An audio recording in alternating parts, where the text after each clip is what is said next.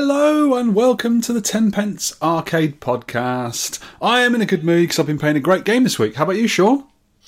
Uh, hello, yes, I'm Sean, and I am in a good mood, but not because it's a great game, because I've been playing other games. Ooh, oh, we had a good weekend as well. We'll talk about that later on. I have been, over the past few days, building another Pi 3 system for all emulators. Look, there it is, Sean, with heat sinks and everything. Look at that.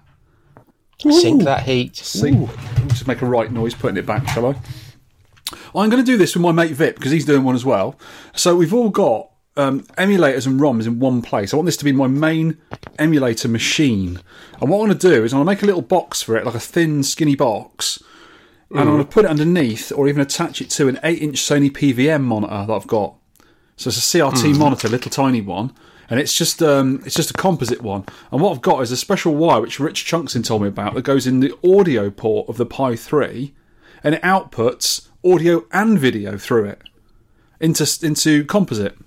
Right. I never knew you could do that on a Pi, but that man's clever and he knows these things. And what else I'm going to do is get I've got a bunch already of USB controllers for different systems. I've got a NES, a SNES, a Mega Drive one, an Xbox 360, and I need to try and get hold of an N64 USB one if I can, so I can play all the different emulators on the Pi, but with the correct controller. Yeah. I'm even thinking about getting a, or making even, an Atari CX40, because there is plans on the internet on uh, Thingiverse for a 3D printing one, but putting a Sanwa joystick inside it, and with probably arcade buttons as well, I expect. That'd be So- nice. Stuff like Mario 64 and Yoshi's Island 2, the N64. And there's not many N64 games I like actually, but there is a few, I suppose. I might be able to get into a few more if there's some good ones on there. Uh, what hell? What have you been up to? Well, I've been playing, because I don't like Mr. Do, I've been playing a lot. Been playing a lot more of Borderlands 2 because it works on Linux. Is I this an older might- game? I I don't know what Borderlands they're on at the moment. They're on like Borderlands Yeah. 7 or something. No, Borderlands 3 is due out. That's why it sort of sort of led me back to this. It's 2012, so it's it's old for It's old for retro, a new game. is it really? No, Get I'm out. really enjoying Get out. really enjoying it. Just just it's a it's it's a first person RPG really. You, you, you grind Oh. through it. You go through levels. There's lots of shooting and looting and loads of great humour in it. And I rushed it last time because I, I love Borderlands One and I rushed through two, but I'm really taking my time this time and really enjoying it. So that's what I've been playing. And also, guess where we have been, Victor? Where have we been? Been? Hey, hey, We hey, have, well, hey. before we've been there, Yay! we had to take things there, didn't we? Yay! Now, I took two of my little sub electro ISIS cabinets to the revival event in Walsall in the Midlands. Oh, isn't it just? Took Cuba and Bosconian. Uh, well, I didn't take them actually. Smarty Martin and Roger uh, sorted all this all out with the van and stuff. Uh, Martin came and picked up one from my house, and the next night I drove one to his house. He didn't live that too, that far away from me, and he took them both up in the van. And he's got them in his house now. Uh, how many did you take? 28 Oh my lord! on an Arctic. Ooh. Was it was it cold in the Arctic? An articulated vehicle. I- I helped offload them, and the, the kind revival guys put them all in, in place. So on the way back, on the reload on Sunday afternoon, they're a bit short staffed because everyone's rushing around, and there's one lift for everybody. Well, there's two lifts, but the but the front lift was going straight out into the market, so I couldn't use that. Oh, So there's one lift which will fit one cab and one person just. And it was just a massive backlog, a massive bottleneck. So it was. I, was at the bottom of the lift loading them onto the vehicle and I actually did it on my own, all on my own. The other there was one guy at the top. It's just there were just staff running everywhere doing trying to help everybody. And I got home at 10 p.m. oh my god! What? It finished at four. yeah. Oh my god! It took four hours to load it just because of the lift. Oh my god! But it was worth it. It was such an excellent weekend. So tell me which cabs they were. All twenty-eight of them. Tell me now. Which ones were they? 1942 Moon Patrol. I might have had a little bit to do with them too. I might have had a bit of sway on them too, um, and and loads of others. Oh, well described, sir. Because did Arcade Club supply all the games in the in the tournament?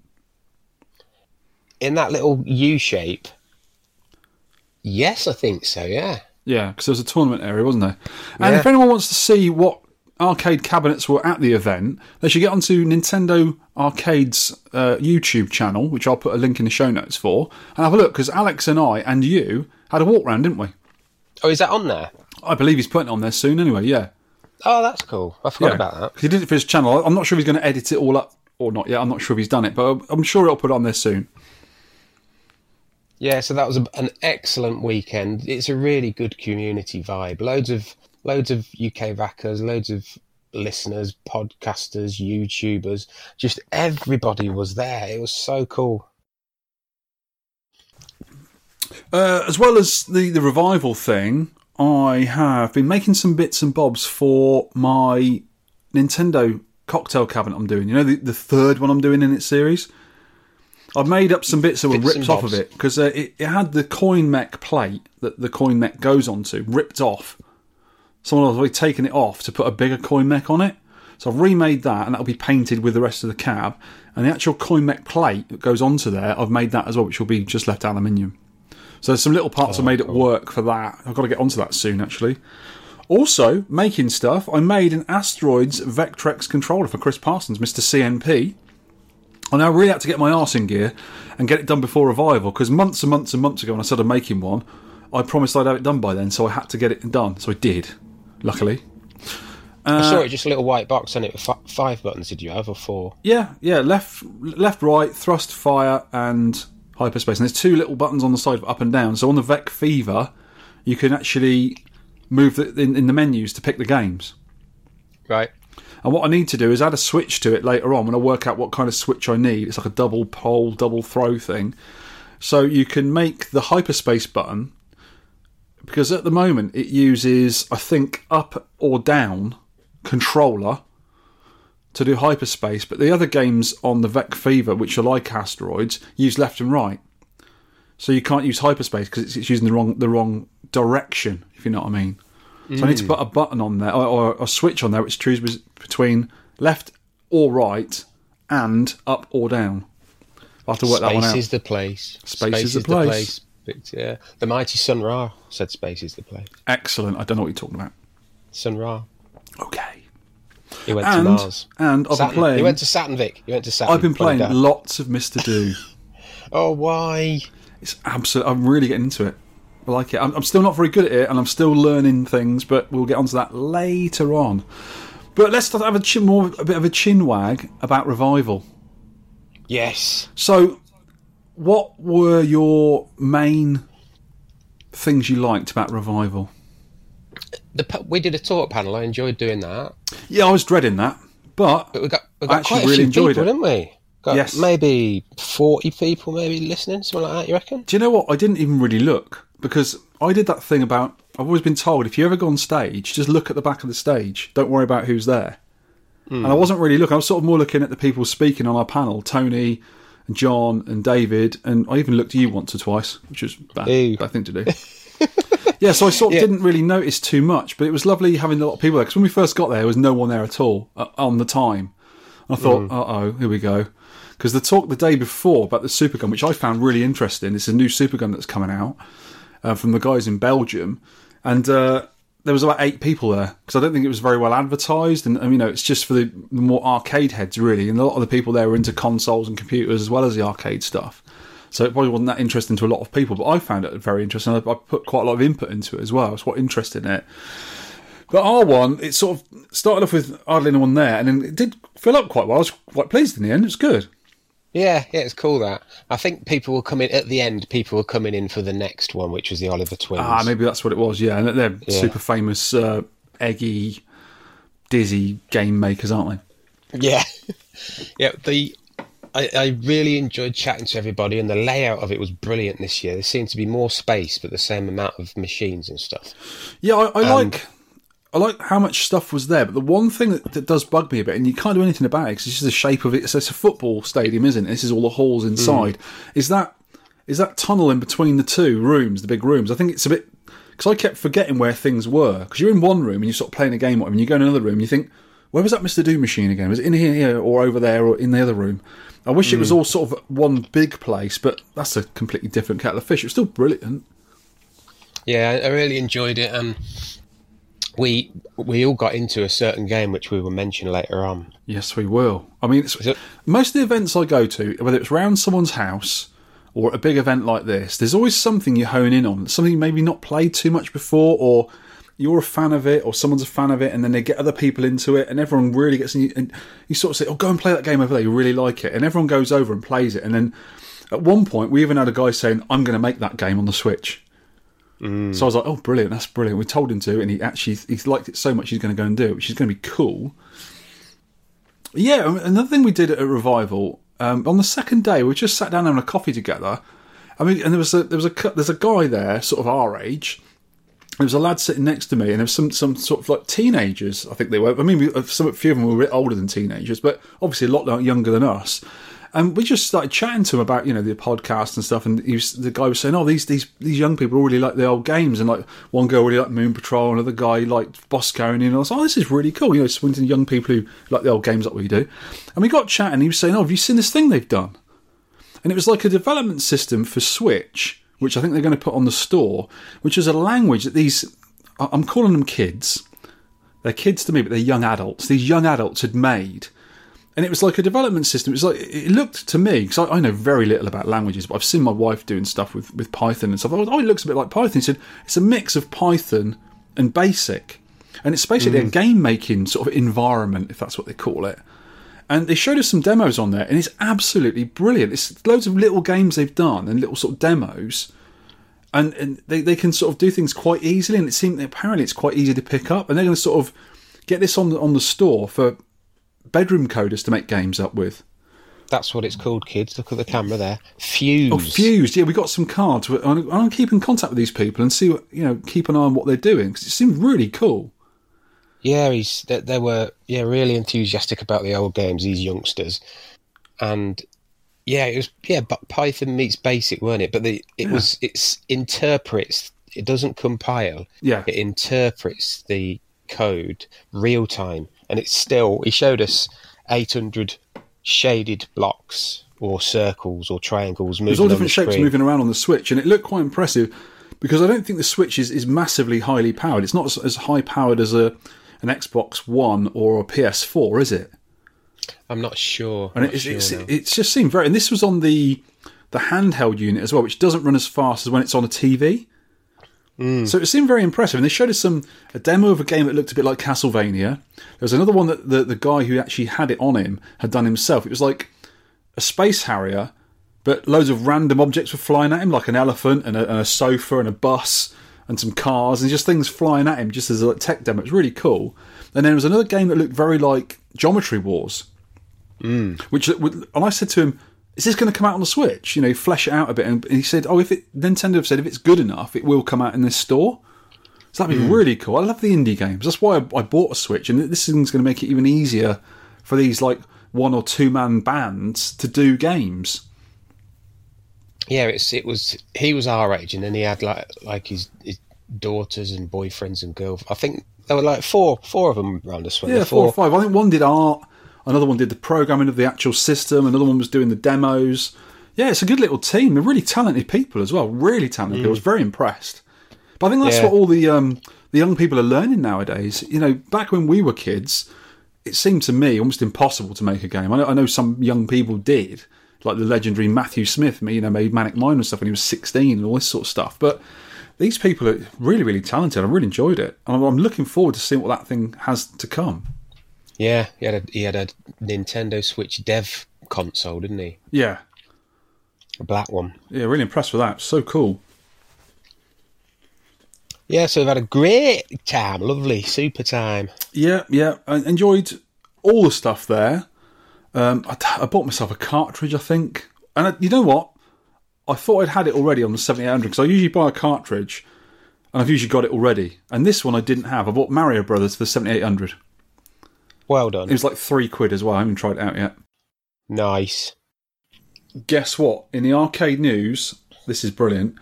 Guess what game Galloping Ghost unveiled a little while ago?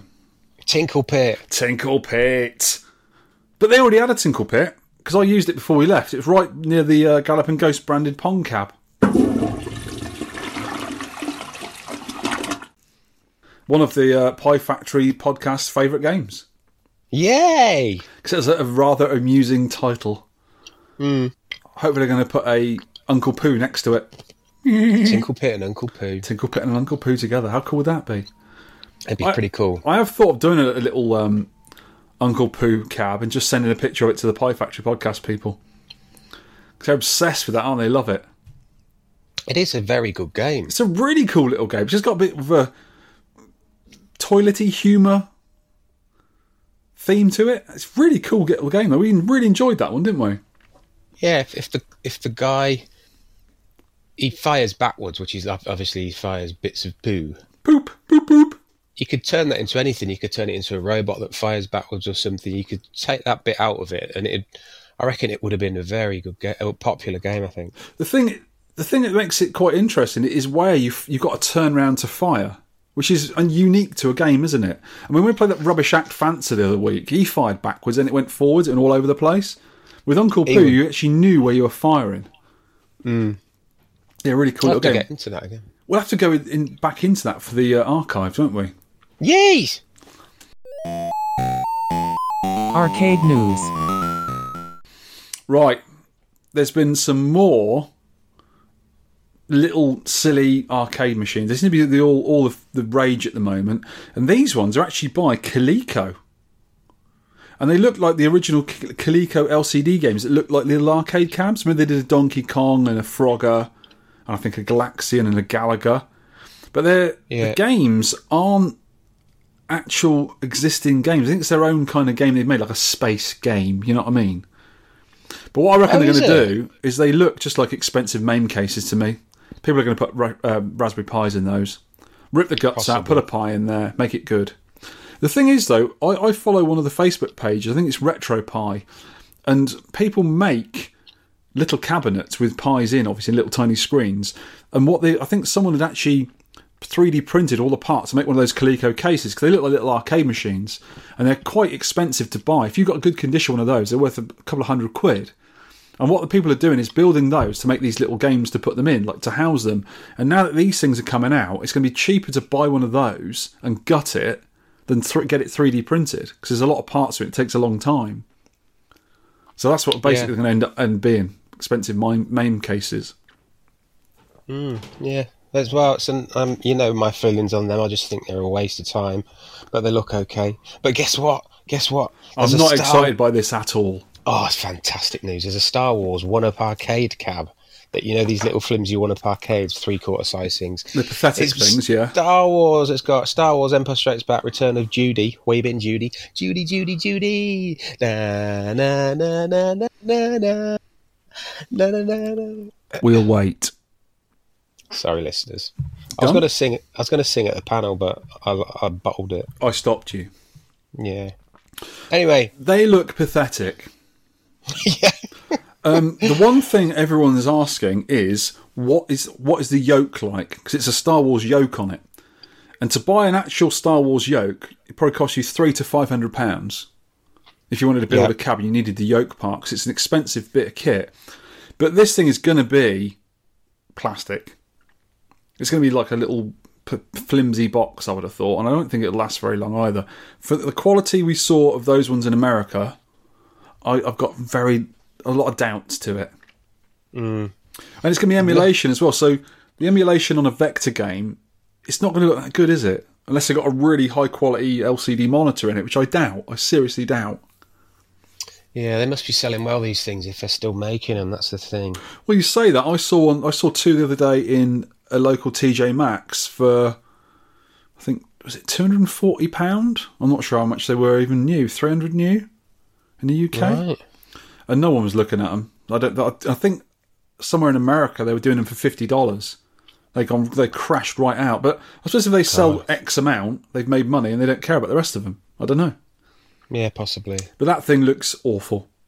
But but they must be doing okay because they got the license for it. The license for Star Wars stuff must be astronomical. Yeah. Hmm. I wonder who owns. I know. I suppose they still have to speak to. Well, it's Disney now, isn't it? It's Disney, yeah, and Disney don't usually give up rights that easily unless they're getting a big cut out of it. And, And one other thing, one other new release, which I don't I don't understand and I don't see the point of is you know they've released the mini NES, the SNES, the Mega Drive, and the PlayStation One. Hmm. They're doing Konami own the rights to NEC's PC Engine, and they're going to release mini in inverted brackets PC engines. But if you if you know what a PC engine looks like, and mine's just there, they're about five inches square anyway. They're mini already. They're so cute, yeah. But I think the only only advantage to these mini ones is they're going to have USB ports. So there'll be there can be two controllers rather than just one that was on a standard PC engine. They're going to do the PC hmm. engine, the CoreGrafx, and the TurboGrafx, which was the American version, which is a different shape, which was a bit bigger. But why bother? The PC engine is already mini enough. They're not that expensive to buy. And if you get an Yeah. EverDrive with it, you've got all the games under the sun. These things are going to have, I don't know, 20, 30 games maybe. And I think the Japanese ones, compared to the American ones, to the European ones, will have different games on as well. But the only good thing about those is if, if you haven't got a PC engine, and buying a PC engine and an EverDrive would be quite expensive, you can get these PC engines, and within a month they'll be hacked and put all your ROMs on there. Yeah, yeah. And I suppose they work with HD TVs and that sort of modern guff. But I don't see the point. I'd rather have original hardware, and it isn't that hard to get hold of. I suppose you could wait until they come on knockdown because they probably won't sell that well, and then get one cheap. Yeah. And one yeah, last bit of uh, news. It's it's a bit of bad news, but it's getting to be good news. Uh, Todd Tuckey, the crazy TNT amusement guy and creator of the wacky fun videos, has been pretty poorly. He's had some heart problems and he's had a bunch of heart surgery, but he is home now and recovering from his surgery. So get well too soon, Todd. Yeah, get- I like some of them. I don't look at a lot of them, but when I do, I enjoy them.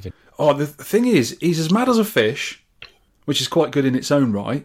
But the stuff they do is is company. They actually refurbish and, and do up old cabinets, and they do a really nice job of them. They don't they don't put LCDs in and stuff like that. They refurbish them properly. You know, put new T molding on, put new a new PCB and fix the PCB, new controls, all that sort of gear. It's really good. Hmm. Ten Pence Archives. Now, the archives this time is heavily to do with Revival, the event we've just been to last weekend. What game have you been playing, Sean, that was in our archives? Well, this is a bit of a a, sw- a Swisser, a switch, a Swiss around, whatever you call it. You you playing one that I like, and I'm playing one that you like. Yeah. We we all got into playing Rescue Yes. at, at the event, and it was it was your control panel, so it was really well done. Twin sticks, the bomb button in the middle, and I, it, it clicked with me because last time I played it was on the podcast. But well, I wasn't even on the podcast. It was number nine. You and Alex Is it that did it. early? Wow. March 2014, and I didn't have a twin stick, so I think that affected it. But there's a lot to it, and it's loads of people are playing it. It's a really cool game. Really Yeah, cool. Alex and I love it, and we would sort of everyone we saw, we grabbed and said, "Come and play Rescue, come and play Rescue, you'll love it." And they really did. I'm glad Alex brought his cab along. and these Fuze guys, the Nintendo programming language guys, the the the, the managing director, the, the older guy, John Silvera or Silvera, Silvera, something like that. He played Rescue and he loved it. He says, "This Yeah. is great." He says, "I'm going to make it on the Switch." I says, "Well, well, if you if you actually decide to give us this out," he says, "No, I'm going to do it. I'm definitely going to make it in 'Cause that language." because he uh, is a gamer anyway. He he's, he can clock Defender, get a million on Defender. Yeah, Uh, so he's a gamer anyway. I think I, I think we have met before at another event, and he was well into it. So yeah, it'd be nice to see that on the Switch. But absolutely brilliant. And we also talked to our friend Richard Broadhurst, who makes some really cool BBC uh, arcade ports, and he was sort of after another game to make, and I sort of nudged him in the way of Rescue. So hopefully he'll be doing a Rescue as well on the BBCB. That'd be brilliant. he's got to finish Moon Patrol yet. Yes, he has. That's looking good as well. Looking very good. So that was way back in podcast nine. What have you been playing, Vic? I've been playing the classic 1942. What a great game. I've always loved 1942. I've, Have you? I, I was on two, 300, 200,000, 300,000, 350,000, that sort of sort of level. Never really that good. And I, I always sort of made silly mistakes and I couldn't quite get it. And there was a, a candy cab there with a 29 inch monitor playing 1942. And every time I tried to get to it, there was always someone on there. I think there was someone pretty good on it. It might have been our Ian Cullen because someone actually finished it. They got 11 million on there. So you get Was 10 Ian million. Cullen there? I don't know because I'm sure the name on there was Ian C. So I'm not sure. And I, No, I think Ian. Cullen can do it. I'm not sure. Ian, get in contact with us if you're there, mate. Um, but someone had completed it anyway, and another guy was on there getting like 700,000. I thought, oh, I'm never going to get on here. Some good players. And when I first, when I got on there, I had one go of it, and I haven't played it for a while because I don't really play at home that much. And I got uh, 385,000, which beats my record by a good good while. And I'm starting to learn the playing patterns now. It's sort sort of starting to click a little bit. Yeah. And I saw the first boss plane for the first time ever. I'd never, you know, the huge ship comes into play, the huge um, plane comes into play, and it fires loads of bullets at you. I, I've never seen it before. I was like, "Whoa!" I was trying to shout you because I think you'd walked off, and I was trying to shout at you, say, "Well, what do I do?" And um, Shoot it. I shoot it. I shotted it right in the face, and I did it first time. Didn't lose a life or anything. Yeah, it does that noise. Yeah. I was like, oh my god. And then the next day, I thought, right, I'm going to play that again. I had another go of it. Is my second go in it in a long while. And I got to the same place again. But I sat in the wrong place and I got hit by a bullet. I saw the bullets come out and I, I should have sat in the middle of the bullets and I moved to the side and got hit and lost my last life. What an idiot. You can do a roll. Yeah, I didn't think of it, but that game is beginning to click on me. And I, I, th- I was talking to Charlie Farr, and he reckons you can do that whole game in about 1.6 million points, and then you get the 10 million at the end to finish the game off. Yeah. So I'm about, in theory, a quarter of the way through the game. I suppose so, So yeah. if I Well, keep up that kind of pace, I think I, I would love to do it. That'd be a massive achievement if I could actually complete it.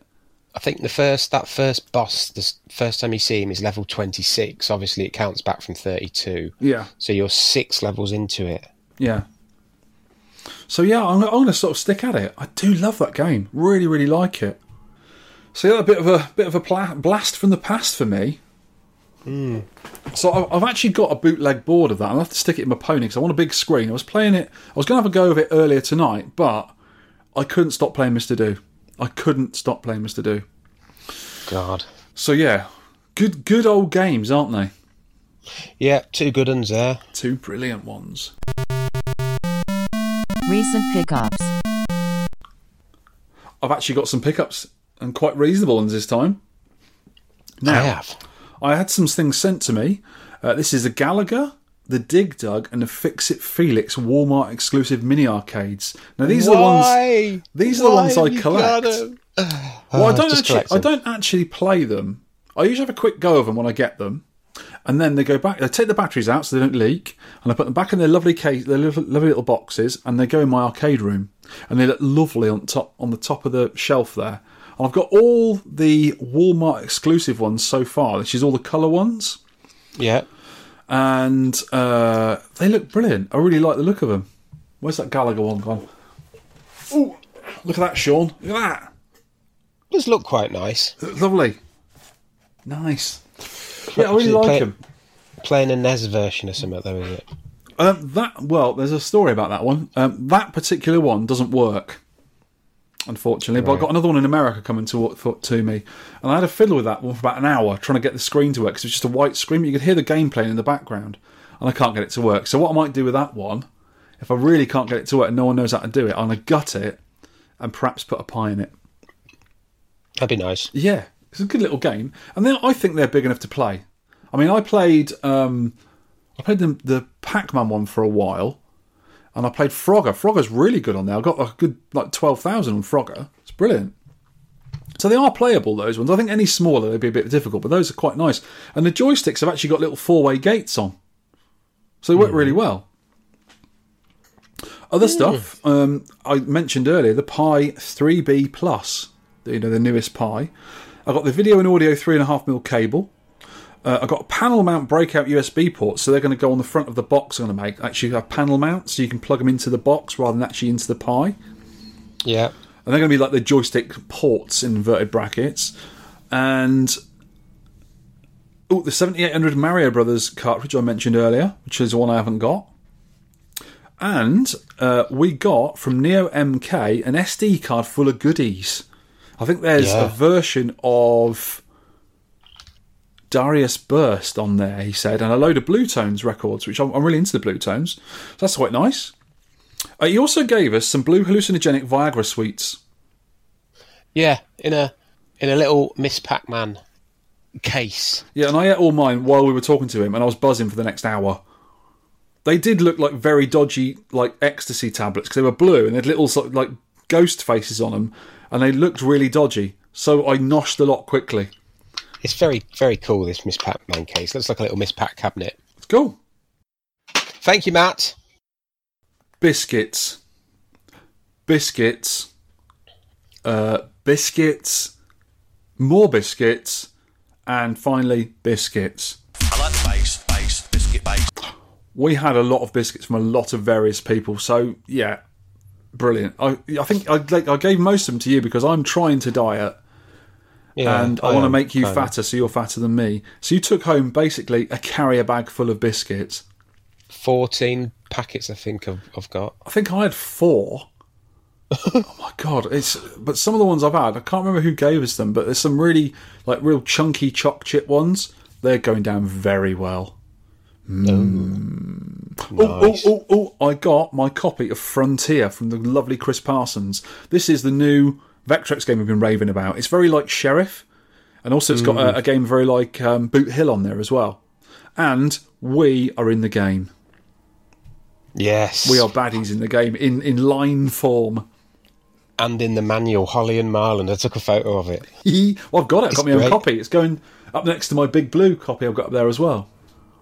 In fact, I've got a few games for original games for Vectrex. I've got Vector Pilot, Vector Patrol, which has really cool remakes. I've got Stramash Zone, which is like Battlezone. And I've got uh, oh Death Chase, which is like the um, like Death Race, and it's got Nox on there, which is very like Super Sprint. And I've got Big Blue, and now my Frontier copy. Brilliant. Cool. It's great the the life the Vectrex has now. It's Oh, so good. The homebrew in Vectrex is, is really cool and it's getting even better. There's some really, really good games coming out. And also, if you're lucky enough to have a VecFever cartridge, you can play the um, arcade ports of a lot of arcade Vector games. I got some Ross Ross personal cheese as well. Yep, I don't like it, but wife loves it. She's already had half of it. It's She quite lo- strong, but when it's melted and in stuff or on stuff, it's absolutely lovely. I don't think I'd have it on crackers because it is very, very strong cheese. But when it's melted in stuff, it goes. It's really creamy and lovely, and it taste it. I did taste it, but not for me. Yeah, too But strong for your Ross, Mrs. Holly loves it. Yeah, I love it. It's good. What did you get? All that stuff. What you just said. And Ga- games, biscuits, cheese, And? and, uh, some some clothing, some clothing wear. what did you get? I got 1942 t-shirt, Vic. That's that's for your the last birthday I forgot or the one I'm about to forget. Yeah. I just Yeah, remembered. I got you that T-shirt because there was two for like thirty quid, and I bought myself an Asteroids one. Yeah. Nice, Nice. There's some good T-shirts. I, I should have got some more. There's some lovely T-shirts at that stall. Yeah, it was. Well, yeah, there were some cool little Mario ones and Sonic and Oh, there's a load of arcade ones as well. It's really good. yeah, Golden Axe. I think. Was I'll tell you what we should have done. It's got a load of ten pence ones printed up and put them on his stall. Yeah. Oh, that's an opportunity quid. missed, wasn't it? Hmm. Right, we better start this and get on with it quick. 'cause there is a ton, a metric ton of feedback to get through. Listener feedback. Do you want to do the first Right. one? I'll go. D- d- d- thanks for all the feedback, kids. There's been absolutely mm. loads. It's been, it's been really good. Tons of Phil it. For Life. Hi, Phil. As you guys are clearly the best arcade podcast this side of the Atlantic, and Broken Token are clearly the best on their side, would you consider doing a joint special episode with them? I'm sure there's loads you guys can discuss together about different arcade cultures, past and present. Ooh. Chip shop jammers, pubs and cocktail cabs, and also the infamous Atari Island. Now, there, there's a net flow of arcade game arcade cabs being drip fed to the UK from the US, and I wonder how they feel about that too. We all know postage from the US is a killer, so getting cap kits and some multi game kits to the UK is ridiculously expensive. Those guys have it easy. Otherwise, perhaps you'd consider letting someone put a master quiz together so that you can battle it out to, to prove who's the best and most knowledgeable arcadian podcast. Just an idea, but I'd like to see it done. That is an excellent idea.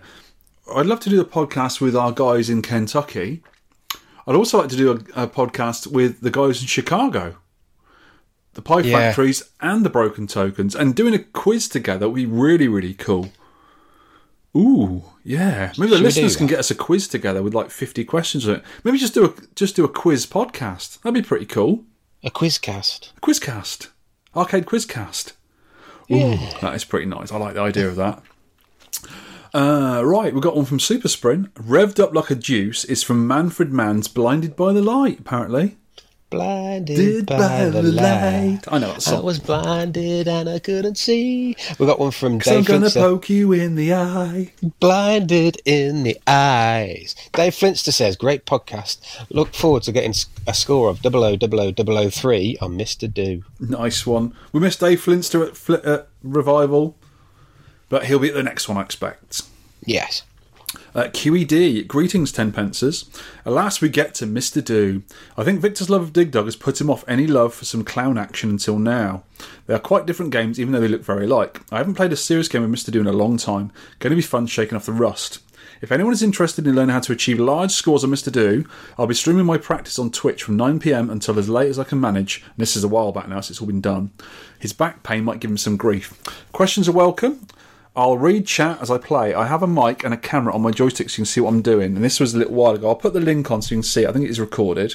He was aiming for a million points. Might not make it, but should get fairly close. Hope to see some of you later. Now, I didn't sw- I didn't watch the the Twitch cast as it went on, but I watched it later on. And he's very, very good player. He was doing some really neat tricks in it. I, I wouldn't have a clue how to do or even get that far. But he's excellent and he has helped my game a little bit. And I'm going to play it a bit more using his hints and tips. Hmm. I'll put the Mr. link on so everyone can watch it. Yeah, Mr. Rygar, great podcast as usual, but act fancer, really? Good job the next, one, next one's Mr. Do. Now there's a proper game, and one which might just about balance out the negative karma you've earned from Fat Chancer. Hope they've got it at Arcade Club Leeds, they do. Mr. Do, that is, not Bad Curry. If Bad Curry? Negative karma, bad curry. I get it. I get it, mate. Uh, if so, I'll be getting a few games in tonight and submitting another score. John Tron, halfway through the episode and heard my name mentioned. The sequence for the Robotron copyright Easter egg screen is right, fire, up, player one start, less than quarter of a second, up, fire, down, player two start, less than quarter of a second, down, fire, up, hold for message from Eugene Jarvis. Easy. Yeah. Just mash the buttons until something happens. Or get him to take a photo of it, which he did.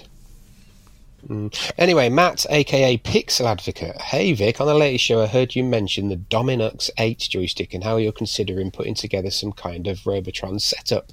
I've been using the D8s for a few years now. If you want some info on them, I recorded a quick video for you to share some info and some things, some some thoughts.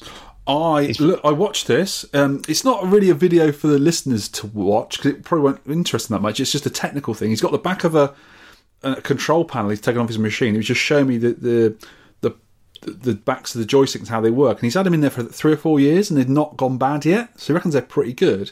And I really liked his setup because he had a control panel with like you know two lots of players' controls, and then he took it off completely and put another one on for the the Robotron setup, so it's not too busy on, on the panel. That's that's the that's the nice way of doing those kind of things, and it was really interesting watching it. So I probably will get some of those. Hopefully they'll they'll fit inside a little ISIS panel because I am thinking about doing a Robotron one up. And we have Jeremy Riley. Great cast again, fellas. The unified love for the featured game was un- unusual but deserved. Kudos to Victor for his brilliant accent work as well. Always makes me laugh. Which game was that? I can't remember. Must be an older bit of feedback that one. It wasn't Act Fancer, was it? No, because nobody liked that. Let me have a look way back in time. it was made out of bum. It was what? Did, oh, Robotron. It was Robotron. Oh, of We're both course, Robotron is a very good game. Yes, Unified Love. I I might have put pretty much. twice. Yeah, I don't think anyone disliked it. Got Francis J. Kunkich. I forgot how well done and enjoyable your podcast is. Sorry if I've got your name wrong. Hello from Michigan, MI. Be well. Oh, thank you. Robert Mangum. Hi, guys. I just want to say thanks for my mention and ping in a Neo Drift Out episode. I'm now fully caught up with the podcast and actually felt a little lost this morning on the walk into work.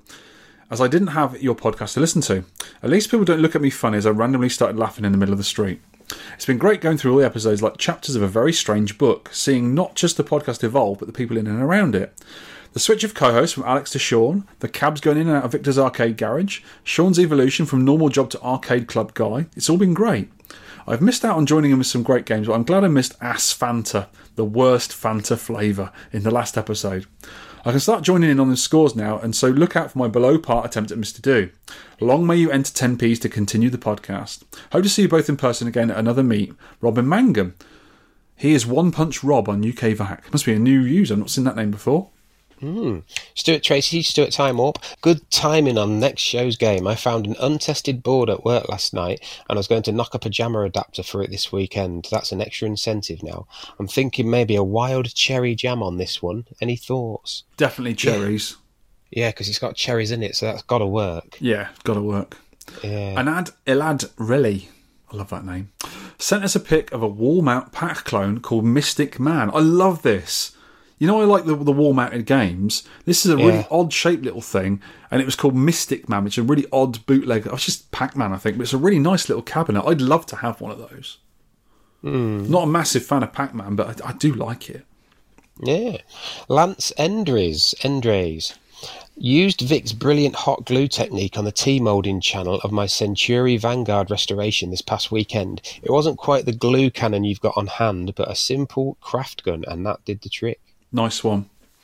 Uh, Matt Burr, thanks for the mentions on the podcast. Thought I'd drop you a line as you seem to be amused by my greasy strangler, nom de guerre. The name comes from a movie by Jim Hosking. Considering I've heard Victor profess, profess a certain amount of affection for the League of Gentlemen, I urge you to see the film, seek the film out. It may be right up your proverbial street. Be warned though, probably best not to view in polite company. Cheers, Matt from Somerset. Ben of Steel. This is a long man one. of Steel and he's Ben of Steel. Does he go into phone boxes and then rip open his shirt and he's got an S in it? Ben of Steel. Yeah, and he's just he just like bends cutlery and that. Yeah, that could just yeah, could have like cutlery in his jacket. Want to buy a spoon? Uh, right, I better get going on this, Vic. Yeah. Good day, Count Victor of Marmite and Shooter of Many Faces, right in the face, Holly. Long time since I've fed, fed back any feedback, so here we go. Sadly, I've missed out on quite a few featured games of recent times, but hopefully this should all change now due to the arrival of a new baby. Oh, congrats. By baby, oh, I refer to my Arcade Supreme Jammer Cab, which is now running the famous Chunks in Space Groovy Mame image. So's mine. Multiple, multiple resident pings required for that man. I've broken it. Oh no, That's a normal ping. Where's your resonant ping? in my bag still. Oh, it's, we took it with you to revival, didn't you? I did. We didn't use it. We oh, should have used it. Oh, I should give someone a ping live. Hmm. Overall, the cab was in fairly good condition, but the years were definitely starting to show somewhat. I went for a wood effect vinyl wrap and got the control panel and various other metally things sandblasted and powder coated, as well as fitting new T moulding, much hot glue needed for the 30 year old routing. Hmm. I'm, I'm finding the JPAC works well with a lib- liberal spreading of M&S sticky fig balsamic chutney. That's a good one. But I'm toying with the idea of moving on to a hab- habanero hot sauce. Ideas on this? Uh, I'd stick with the chutney, mate. Uh, hot sauce. it- You should use a habanero. You spelt Yeah. it wrong. That says habanero, though. It's habanero. It's a it's a rather hot chili. That's a that's a new new hot sauce that Ben's invented. Might be. Yeah. Anyway, what was on about? Ideas on this show. No, stick stick to your chutney for a bit. Mate, I think I dabbled with the idea of wiring a coin button, but decided against it as I very much enjoy watching my son having to feed 20p's into it to play a wireless keyboard being just out of his reach. Anyway, at four years old, I'm impressed to say he's already requesting regular favourites Rally X, Kick Rider, and Outrun, to name a few. Good. A proud father, proud father moment the other day happened when playing Forza Horizon 4 on the Xbox. He stated it was boring and insisted and insisted switching on the arcade to play Chase HQ. The retro gene is clearly hereditary. Absolutely amazed how good Groovy Mame looks. To my somewhat untrained, untrained eye, I can't really tell the difference between this and genuine hardware. I now have a large paperweight which is taken in the form of an LCD bar top. That's all they should be used for. The only slight niggle I have is display is a 19 inch Hantarex monitor. All looks okay with the brightness turned down and the colours seem fine, but as soon as you turn up the brightness, the picture gets serious colour bleed. So there's some visible fixed horizontal lines displayed across the screen. Thinking a cap kit might be in order sometime in the future, but in the meantime, I'll just resort to closing all the curtains. Summer is overrated anyway. Yeah, cap Is- kit is it might a help cap that. kit? More than Yeah. likely, yeah. Have very much been enjoying Mr. Do. Think a fair bit of time would be required for me to get any good at it. One point score incoming, but will definitely be kept on the favourites list for the future. I've also downloaded the Arcade Sidekick app and been slowly adding my 10p scores up. This has got to be this has got to be playing several previous featured games, especially Miss Pac-Man Speed Up, Juno First, and Phoenix. Yep. Keep up the sterling work, guys. My job requires hours of driving, and a dose of the old 10 pence definitely kills the monotony and stops me swearing at all the grockles that in, grockles I'll tell you about that in a minute. that invade Devon and Cornwall, uh, the roads this time of year. Now, a grockle is a word used in the south in the southwest. I used to use it when I was a kid. Um, of people who invade your town, holidaymakers, basically. Right. Grockles, we call them. Ah, It's a, You've- it's, a, it's a, a bad term for a holidaymaker. you want he wants you to do this last bit in a in a best. Get them grockles out my place. Here. What's going on? Cheers, cheers, me handsomes. Proper job. Chris Plus Plus. Uh, this is Chris Federico. Mr. Do is one of my favourite arcade games. You're going to think I'm crazy, Victor, but I like it a bit more than Dig Dug because there's lot, there's more to do. Ha. And more freedom in terms of how you choose to clear a level. Even with the greater variety, however, the direct and visceral pleasure of playing a simple action game somehow manages to reign, remain intact. I don't think Mr. Do was derived from Dig Dug. I know it's popular to call it a Dig Dug ripoff, even given the major differences in gameplay, but it was only a few months between the release dates of the two games. That wasn't enough turnaround time to design a game, program it, master ROMs, ready the cabinets for manufacture, etc., especially back then. What's much more likely is that both games were heavily inspired by The Pit, a Taito game that actually isn't much fun but introduced the side-on create your own maze element. The creator of the great 8-bit computer game Boulder Dash, for instance, cited the pit as his main influence. I believe this was the case with Mr. Do and Dig Dug as well. To be fair, I must add that Sean Courtney had always been convinced that the game, the guys at Universal did indeed have enough time to play Dig Dug and copy the basic idea to create and release Mr. Do. As you know, Sean is no slouch in the Department of Intelligence, so his view should be taken into account as well. Either way, great game and great pick. Insert the inevitable Mr. Don't joke here for those who can't get the hang of the awesome game. Now, Chris Plus Plus, I have some information about that, which we'll get onto when we review the game. Mm. Andy Marsh, philosophical question for Victor. What's the latency of a resonant ping? Vic, four custard creams worth. A normal next ping only takes. Oh, this is your reply. Four custard creams worth. A normal next ping only takes two pink wafers. Yeah, it's obvious that. So Andy Marsh has put, ha, so I was correct. The latency of the resonant ping is four custard creams is the same value as a unified custard ping copyright theorem copyright, which was discovered by Dr. Digestive D. Shortbread in 1984. Dr. D. DS, no relation to Dr. Nintendo DS, discovered this phenomenon by observing a heated high score duel between Eugene Jarvis and Larry, J- Larry DeMar on the very first Robotron 2084 cabinet prototype in 1982. The pink wafers have no historical significance and but maybe there is a new theory relating to the normal ping yet to be discovered. I have no idea what I've just read. Yeah, I think you wrote it. He, didn't got, he's, got his, he's got his mad ideas from you. Yeah, it is. It is good, but I've, I don't, just don't know what's going on. Talking of mad ideas, Gary James Harris has been on the case. Just caught up on the last two episodes. Didn't, play either game, but you know, the next game is a good one, and I have the original PCB, along with a certain Mr. Bobby Idod Moore. Always liked the ColecoVision version because it was less frantic and a lot easier to manipulate the baddies and get the diamond on most levels. I may put a score up, I may not. Cracking podcast as always when you two jokers going to do Checkman. And Mr. Moore, Idod, reckons Checkman is rather good as well. I have played Checkman. It's quite a nice little game, that one. It's a grid kind of thing, isn't it? Yeah, it's good. We've got this from Cine Steve. He It's showed me this at the event, actually. He took a picture a- on his way there. back of a van. It was a back of a van. I think it was a uh, a Polish registration, and it was IS I5 CRT. So that's basically ISIS CRT. My little cabs are ISIS cabs, and they have Yay! CRT monitors in.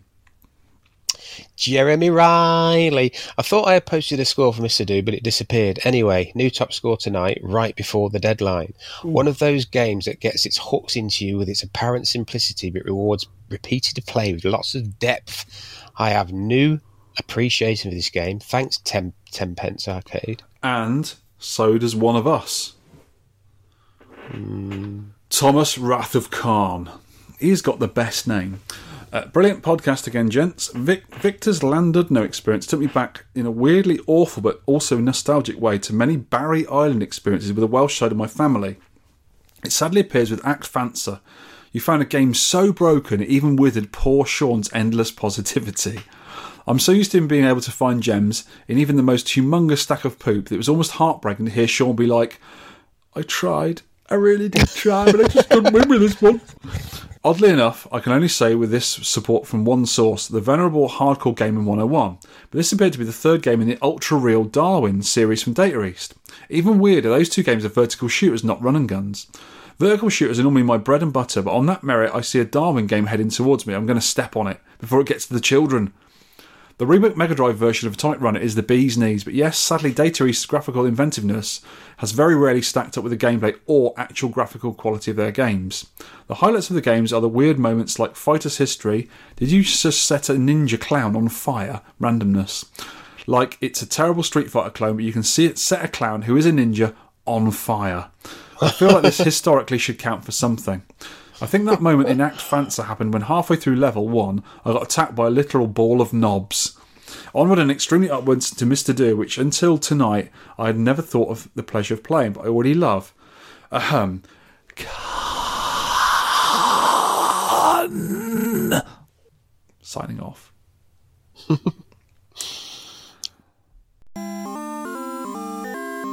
Friendly shout I am going to shout out to Mr. Paul Higgins for sending me biscuits and those little mini games all the way from America. The mini games from America, the, the biscuits from around here.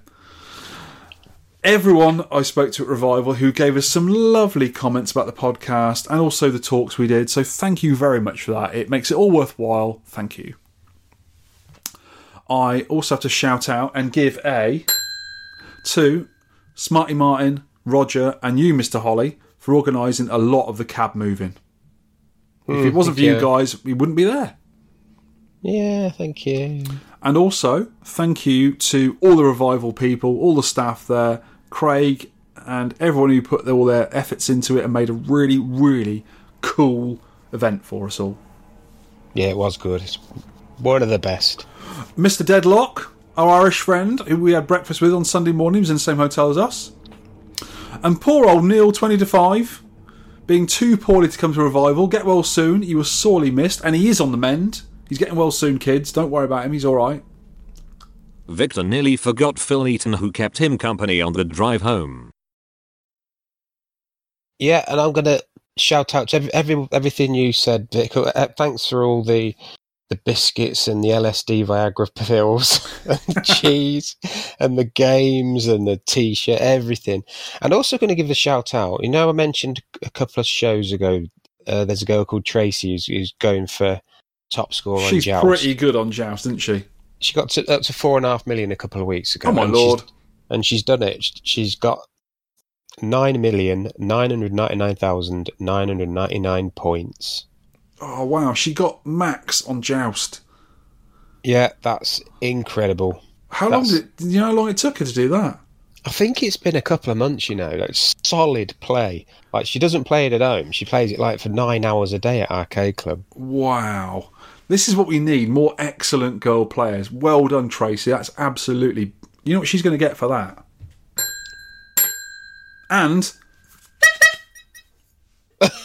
two pings, two honks. That's so good. Yeah, well done, Tracy. And yeah, just to say again, a great, a great community feeling of revival. Everyone there, So good, isn't it? so cool. Can't wait for next year's now. Mm. Well, they're probably one before next year. They usually have a little one in the winter, don't they? Winter warmer. Could do. Yeah, oh, I could do hope so. They're really good, the little ones. Arcade Master Quiz.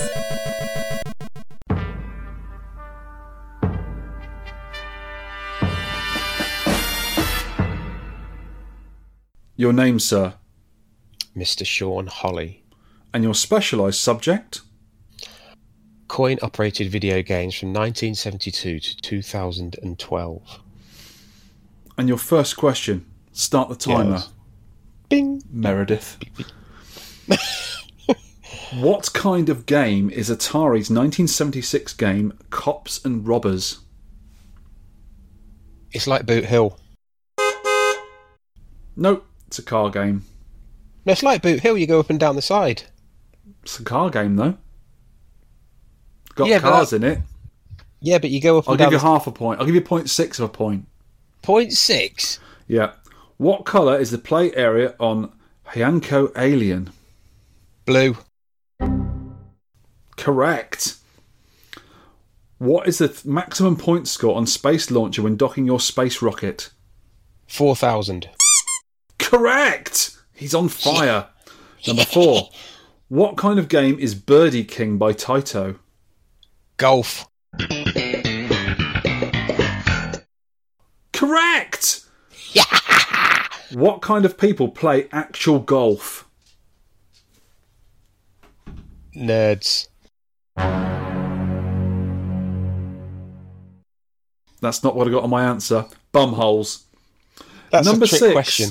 What Yeah. colour is Mustache Boy's mustache? Brown. It's red. And this looks like a fun game. Remember that one. Number seven. Name two bootlegs of asteroids. Meteor. Yes. Space rocks. Correct. And the I other- made up space rocks. No, the other ones are Asterock, Hyperspace, Meteorites, and Aerolitos. Do I get two points for that then? You get one point. Why not? Why can I, can I Number two? eight. How disturbing does the German language version of Wizard War of Wor sound? Meine Kreaturen sind. Very, hmm, Can you expand on that?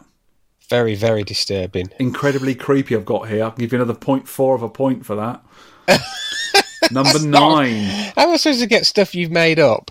Well, you should know these things. Okay. What character do you control in Ponpoko, and what colour is it? Got to Is hurry it- you. Is it a blob thing? No, it's a red cat. God, Wah, wah. The last So- one. Name five Atari games that use a trackball. I'm going to get five points for this then if I get them. You're going to get one point. You get point two of a point each. That's crap. Must hurry you. Can't you can't have five answers to one for one point. Anyway, Miss Alchemy. No, you lose that question because you're hassling the question master. Centipede. Well, what was that again? Missile Command. Centipede. Two. I've gone blank. Crystal Castles. Three. Quantum. Is that Atari? Yes. Four.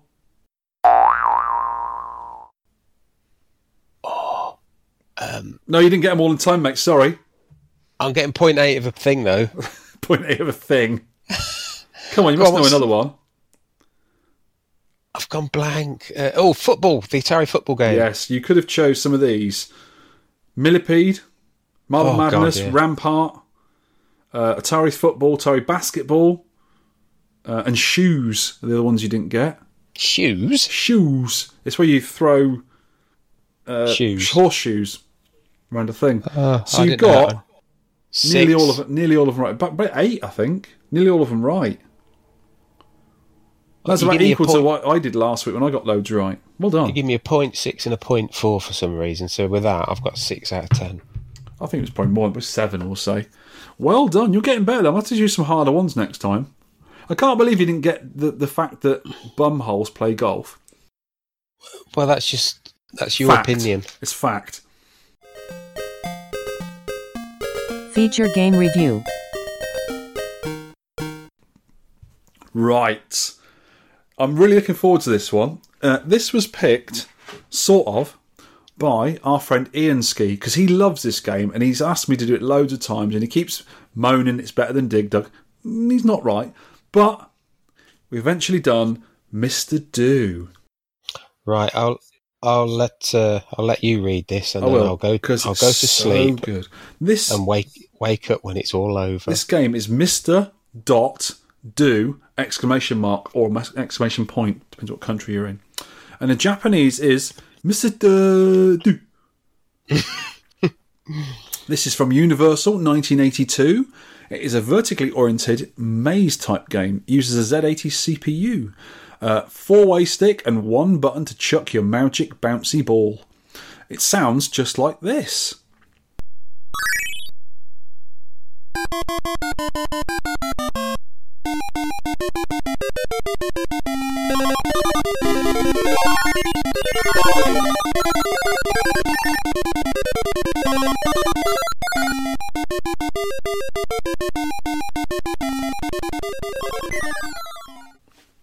Now, before we continue, there's a preface, preface, preface, or a disclaimer. This game has similarities to Dig Dug, which is a favourite game of mine, and was made after Dig Dug, but is not a copy. It has elements of Dig Dug, but is very much a game of its own. I do mention similarities to Dig Dug in the game description. To play the game, you control your lovely clown around a screen full of dirt and tunnels, exactly the same kind of scene as Dig Dug, which we covered way back on 10p podcast number 30. There are cherries scattered around the static screen levels in groups of 8. If you eat the cherries, you get 50 points each, and you'll notice the tone or note increase as you eat them continuously. If you get all 8 in one continuous movement, you get a bonus of 500 points. There are also apples lying around the tunnels. Massive apples! They're as big as. Mr. Clowny, even. They're huge. You can push these around with ease and are great for blocking tunnels and dropping on baddies' heads. The baddies are called creeps and look like mental penguins. They actually look very like the snow bees in Pengo. yes, hmm. The creeps start in the centre of the screen out of a generator type thingy. When all of them have been released, a food bonus item is left in their place. It includes biscuits and cocktails, a perfect pairing. oh yeah, Very similar to another Universal game, Ladybug. Now, killing creeps. You chuck your magic bouncy ball at them or drop apples on their heads. Dropping apples can take up multiple baddies and increase the points, just like Dig Dug. These monsters turn into diggy dudes after a while and can dig through the dirt, whereas the creeps have to follow the tunnels, again, just like Dig Dug. But with the Dig Dug monster, they turn into ghosts when they travel through. When you lob your bouncy ball, it hares around the tunnels, bouncing like crazy, looking for creeps to take out. If it doesn't hit anything, it will keep bouncing, leaving you open to attack. When it does hit something, it magically transports back to your clown's massive pocket after a short pause. Each time you use the ball, the pause gets longer. didn't know that.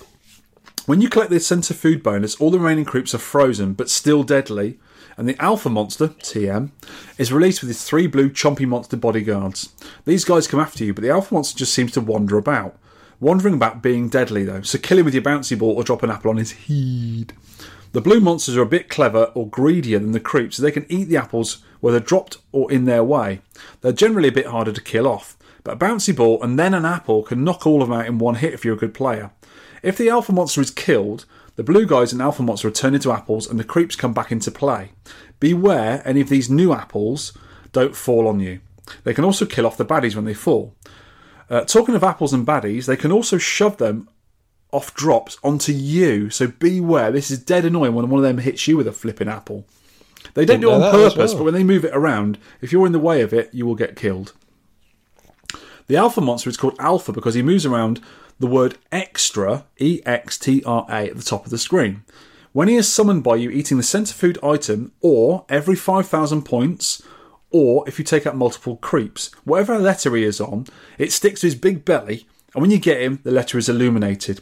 When you get all the letters to make up the word extra, you get an extra Mr. Do and a crappily animated but adorable cutscene.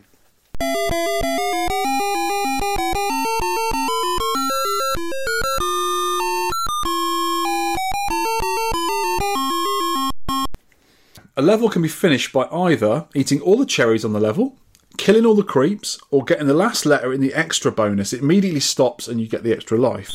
Or if you get an elusive diamond. If you get the diamond, you get 8,000 points and you get an extra credit to the game. So if you were playing on a coin operated machine at the time, you get an extra game for free. Worth 10 pence. Now, the gameplay scoring of this game eating a cherry is 50 points, eating a series of eight in a row is 500 point bonus.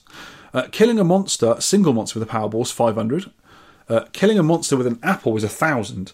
Two monsters, 2,000. Three monsters, 4,000. Four monsters, 6,000. Or five or more monsters with an apple is 8,000 points. And as I just said, the diamond is 8,000 points well. But the diamond is only on the screen for 15 seconds, so get it quick. Now, the bonus food in the centre include cakes for 1,000, biscuits for 1,500 points, Yay. cherry candy 2,000, ice cream 2,500, a burger 3,000, a different kind of cake 3,500, chocolate bar 4,000, sandwiches, bacon I think, 4,500, milk 5,000, fried egg 6,000, uh, something that looks like rum ham 7,000, and a cocktail worth 8,000 points. What's rum ham? This is ham soaked in rum. After each scene that ends in a 3, 6, or a 9, you're given a little stats screen showing your level score and how you ended the level, whether it's cherries, creeps, extra life, or the diamond. Now, with this game, there are quite some. If you sort of get into the tactics of this game and learn them, it's a very enjoyable game. If you try and play it just by running around the screen collecting things and shooting stuff, you won't get very far. You've got to work out how to play the game properly, and hopefully, some of these tips and secrets will help you. Use the apples to block areas of a tunnel. If you just shove them slightly, you can block a tunnel and the monsters can't get past. And they'll sort of stand and hang about there because they're idiots. And if if you drop one on them, it'll squash them. But if you leave them there, eventually one of them will turn into a digger. And as soon as he turns into a digger, he digs out the area under the apple and squashes him and his mates. And sometimes you can just leave them there and go off doing your own thing, and they'll just kill themselves. It's good to kill, let them do that. The dope he gets. Uh, get alpha monsters to give you extra lives as often as possible. So wait until you get the letter you need, because when the alpha monster's moving across the top, he'll dwell on the on the letters you haven't collected for a few seconds, but he'll he'll go quite quickly over the ones you have got already. So it's quite a good idea to get those, and you will get them quite quickly. Because you know the alpha monster will come out if you kill like I think two or more monsters at one go, and every five thousand points will come out on his own. And also if you summon him by getting the the fruit in the middle, so it's quite easy to get the, the extra lives quite quickly. Do the eight cherries in a row as much as possible, uh, mainly because I like the tune it makes, and you get 500 points at the end of it. And do not play it like you play Dig Dug. It re- really is not the same game. You cannot do it like that. Hang around above apples, and stupid creeps will gather underneath, trying to get to you. Because the apple's in the way, they'll just hang around there. And as soon as one of them turns into the digging guy, they'll squash themselves again because they're idiots. Uh, you can throw your ball through thin layers of dirt that the monsters can't walk through, very like using your pump on Dig Dug through the dirt. You can just get them and they can't get to you, so it's quite good doing that. Mm. If you're carrying your ball, the alpha monsters stay away, but if you've launched it, he will come after you. He knows when you've got rid of your ball, so you're vulnerable to him. And when you collect the centre prize, which brings out the um, alpha monster and his gang of goons, your Powerball delay is reset. So it doesn't take longer and longer and longer. It's reset to the, the quickest pace. So that can help you sometimes. Use it to your advantage. Right. Now, the graphics and sound in this game are. It's a 1982 game, did I say? I believe it is. So they're quite primitive, but they're cute, colourful. They've got gorgeous fonts, which I really like. The Universal fonts are all quite similar to this, this style of game. Uh, childishly drawn, partly animated cutscenes between certain levels, and when you get an extra life, just add to the charm of this game. It's really, really nice. It's like a kid's drawn them. Nice tunes in the game with distinctive sound throughout the game. Uh, music changes when the alpha monster and his hench monsters appear.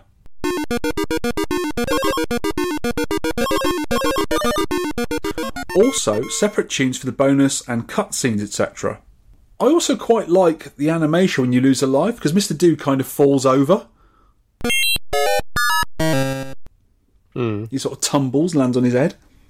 I do like the graphics and sound. The sounds are like iconic. Very, you can Yeah. hear them sort of resonating around the arcade. Yeah, I do like them. This is one of the ones you could hear through the arcade. You sort of walk in, you heard that hmm. noise. The cabinet art. Uh, the original cabinet is a standard Universal cab. Uh, it's a white cab with orange and yellow stripes up the side of it with Universal in a really cool Universal sort of Western font. And the, the art is quite colourful on it, even though it's just like a you know sort of kit form. You had a Mister Do across the top with the green graphics and Mister doing a really cool font with sort of like candy stripes in it, and the back of the cab is quite weird. It's like a really sort of sort of hallucinogenic kind of trippy, colourful, psychedelic kind of thing going on. And it's I, quite I like that. I had I had that as my phone background for quite some time. That that circle, that sort of it's like sort psychedelic. of colour wheel, isn't it?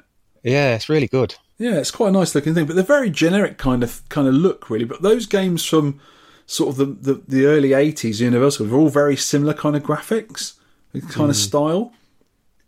And it's also a very generic looking sort of black cocktail, cocktail cabinet as well. Mostly in the UK, when I was a kid, Mr. Do was in all sorts of cabinets, uh, obviously with a kit, the marquee control panel, and sometimes a screen bezel. Sub Electro had a licensed ISIS cab with Mr. Do in it, but the art was generic to the Sub Electro brand. And Fraser had a nicely done ISIS cab at Revival. This was right next to the Alex's Rescue cab. Well, it had a custom marquee and back art, which Ollie Muddy Music did, uh, in its instructions for the game, which worked really nicely in that little area there.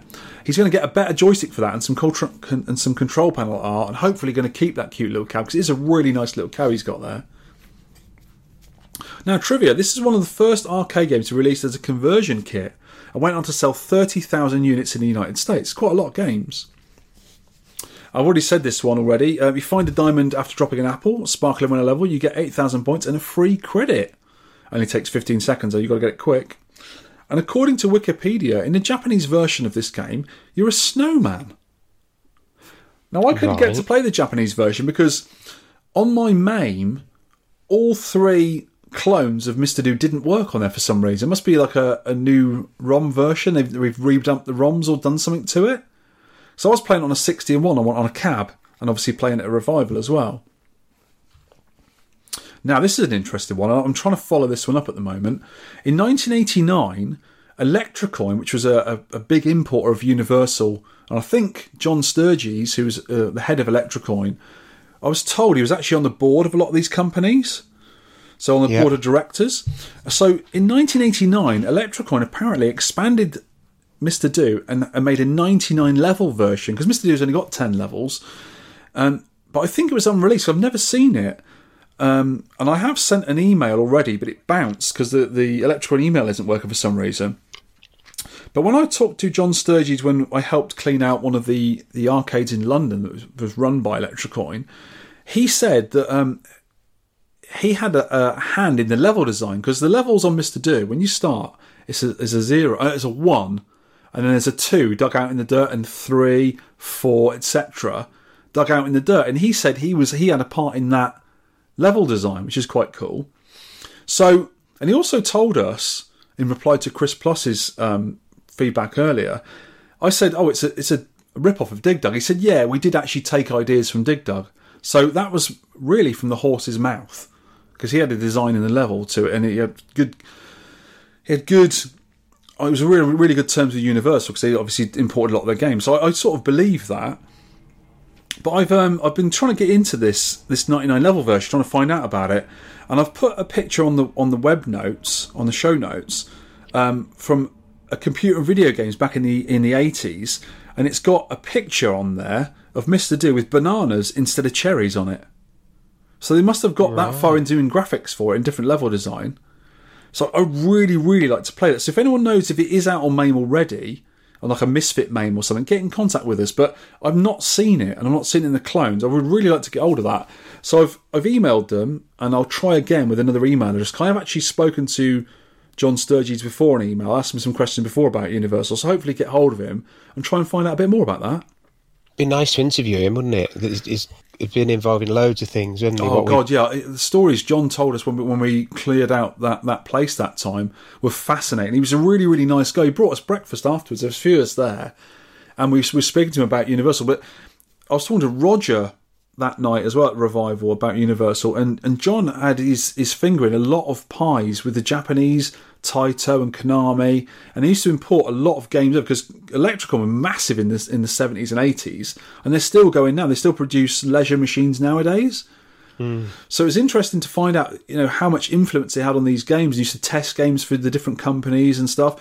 Fascinating stuff. And I know uh, Julian from Jamma Plus had a lot of the um, prototype boards from from the offices of Electron when, when John's cleared it all out. So I'm not sure where they are now, but it'd be interesting to sort of find out a bit more about those. But yeah, a lot of stuff Electrocoin did back then. Hmm. Now we get onto the scores. There's quite a few. Oh my lord, that's quite a long score list. We have 47 players plus us two, so it's 49 players. Yeah, it's a Cool, good one. You know, it's a a good one, good Sean. Now, But here this- we go. This I- I'm doing the first one. I'm doing the first one. This is a total on its head move. We have Mr. Ch- David Line, Charlie Farr at the bottom of the list. He got minus 50 points. I don't know how he did it, but he got minus 50. He calls it Mr. Dole minus 50. I really, really tried. Honest. Well, I'm next with 11,850. I did. I had one go and switch it off because I find it very fiddly and annoying and not fun. I just don't Can like it. Can I just it. give you a. I, I did play it when we did the 60 in one. We were doing trying to do five levels of every game on the 60 in one board, weren't we? And I got I got about halfway through it, but I did five levels of Mister Do, and it took me two hours of swearing. And I said then, I said I'm not playing this again. It's just not for me. I don't like. I- It's just the only thing I can think why I don't like it is it is fiddly. It's kind of fiddly You're gameplay fiddly. If you want massive points, you've got to mess around a lot, and I can't be bothered. So I got eleven thousand eight hundred and fifty. Do you, know what you, are? do you know what you are? Yeah. A curmudgeon. now, next up on the on the rubbish points. Sorry, Delta Lima. Oh no, sorry. This is Jamie Delta Lima's. This is his son. It's a little one. Eighteen thousand three hundred. Hmm. He beat you, Sean. Yeah. Jamie is saying, "In your face, Holley." Yeah, everybody is. In your face. And this was eighteen thousand three hundred points while hosting his first arcade party. So I'll tell you what we'll do. We'll give him. Give him a ping. Nice. Well done. Benson Lott, 18950. My first chance to take part in a high score. Had about 30 minutes one night and only achieved this score. Strange game, but in the few minutes I was already feeling the familiar call of just one more try. Absolutely. Paul Higgins, 28,050. Could only get a few games in, but to be honest, not really feeling Mr. Do. the real One Punch Rob, who was uh, Robert talking to earlier on. 28,350 first score submission, and Mr. Duke and Mr. Do won. Quite liked it, but not very good at it. Enemies are a bit too quick for me, and you can't turn around and throw quick enough. That's another thing that annoyed me. Yeah, tactics, mate. You need the tactics. You can't play it like Dig Dug. You can do that on Dig Dug, you can't play it on this game. Andrew Hannay, 28,950. I know it's a classic, but didn't really play it back in the day. It just kind of gets a bit boring after the first screen, and the baddies are way too intelligent for me. Four way joystick is a must. Yep, definitely. Exploding Pinball Man 29,750. This one kept me hungry with all that cake. Mm. Paul Cake. Magaski, 30,500. There was a lot going on in this game. My brain can't figure it all out. Good to see you, Paul. There's loads of people on there at the, the thing, I think.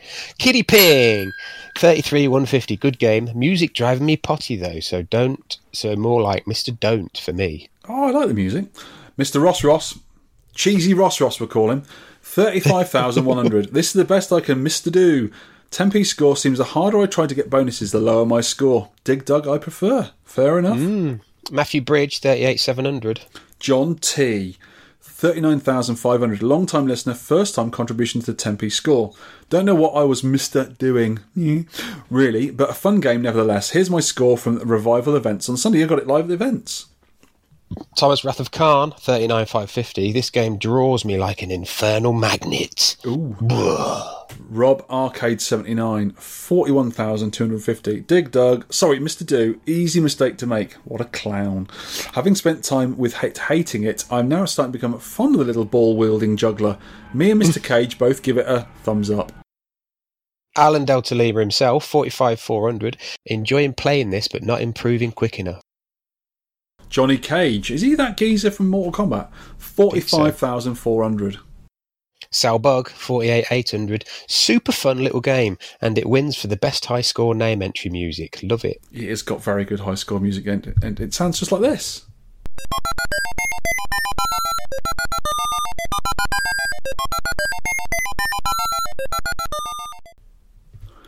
Andrew Driver, 49,100. Mr. Do is such an improvement on that thing from last time. Cat Fancier.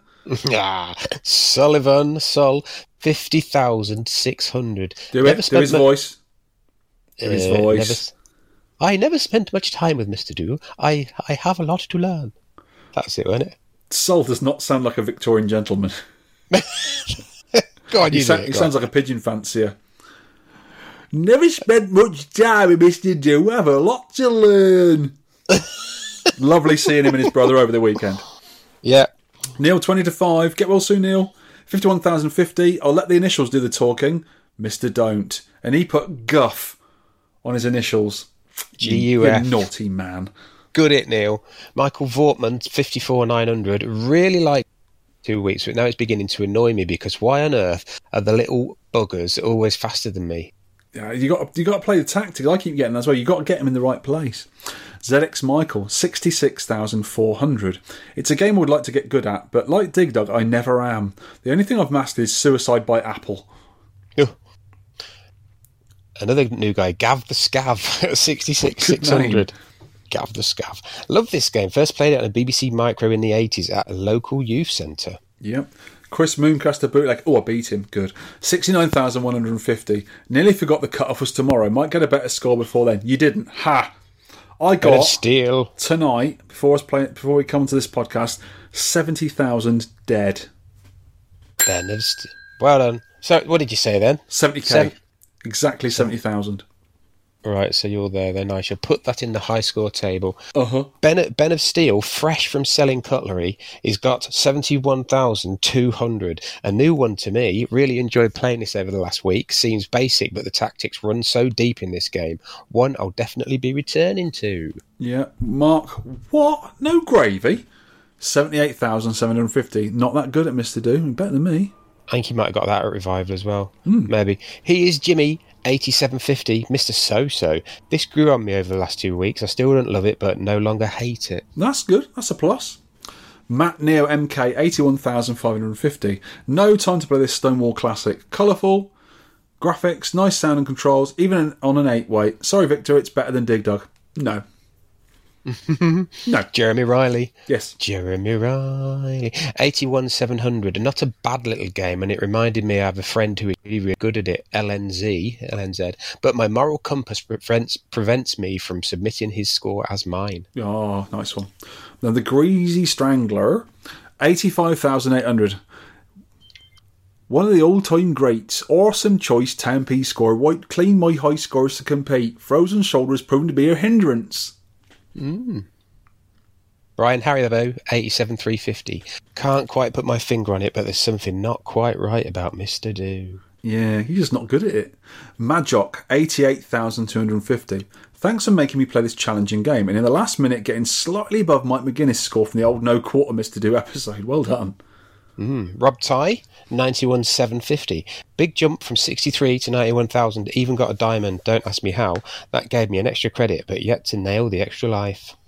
What, you got 91,750 without winning extra lives? I, I get extra lives just by accident. You don't realise you get them sometimes. Uh, Mr. Tagster, 95,000 dead. Tactical Giles, 99, 450. First time I've ever really given this game much time, and I'm really enjoying it. Uh, my best score ever when I was trying to get 100k on this was about 99,000. So I'm, I'm I, I did do that once when I was really playing it, and hopefully I want to do 100,000. So I want to keep playing at it. Mark Happy Dude has got over 100,000, 128,250. Not had too many games, unfortunately, as you can see by the high scores. Small number of games played, six, that's really good. But in actuality, beginning to feel this game, I will add to these faves. Good pick, well done to whoever chose it. Uh, that was uh, Ianski. Ian Cullen, 136, 900. Can you do the Scottish voice? No. Oh, okay. Anyway, he's, he's put, I'm sure I used to be better at this. Problem is that I try and concentrate on pulling off the fancy moves like the guy in that video and just end up dying instead. That's QED's video, probably. Delusionals Arcade, 143,150, and that is just him setting the bar. A good bar, mind. Mm. Rygar Gar, Rygar R, 143, 200. Best I could manage tonight. Sad Good. face. That's good. Good. Jason Barber, 147 700. I really enjoying this, although it drives you crazy after a while. Classic risk and reward balance. Getting as many extra lives early seems to be the key because it gets manic very quickly. Ooh, and in. Oh, hang on. No, we're still, we're still got Got a few, to go. yeah. I was go- yeah, Ben Granville, 149, 900. I never gave Mr. Do much of a chance until now. I always thought it was a weird Dig Dug rip-off. This game is 1982 perfection. Yeah, it's not a rip-off. It's just similar. 10 Shearers, 155,900. Fantastic game. Similar style of gameplay to the classic Dig Dug, but Mr. Do has a lot more strategy and the enemies are not as predictable. Nice pick, Ianski. Mm. Steve Tyke, 162, 600. Only managed around 80,000 at Leeds, but got this score last night at home. Happy with that great game. Mm. Ian Davies, 178,550. I truly love this game. Been playing it on and off since the mid 80s. I'm old. To be honest, I don't think I'm going to get more than this, so here you go with a week to spare. Ruddy, marvellous podcast as ever. I really look forward to you talking about the Stone Cold Universal Classic in detail. Chris Plus Plus, 186,200, and we've already read his comments out. Thank good you score. for playing, Chris. Now, the score jumps quite a bit now. This is Greg Mariotti. I presume he's been eating biscotti when he's playing this. uh, 320,350. Uh, Mr. Do is a super deep game and in my top three of all time. It's a far superior. No, it's not. It's a far superior game to Dig Dug. This game never gets boring with so many ways to finish a level. Maybe the first arcade game with randomly generated levels too. Sorry, Vic. They're not randomly generated. Hmm, not sure he's on about there. Is the the baddies coming out spawning, is that random or. Don't think so. Anyway, in second place, Ooh, get getting nine points for the 10 pence high score league table. jumped again, hasn't it? The score. Is Trollnads. Mr. Trollnads is 529,600. Big fan of Mr. Do, although I prefer Mr. Do's Castle. Yeah, I next time I see Mr. Tronads, I want to watch him play this. I want to get some of his uh, his knowledge on this game. It's good, but and we thought this was going to happen because of the video we watched.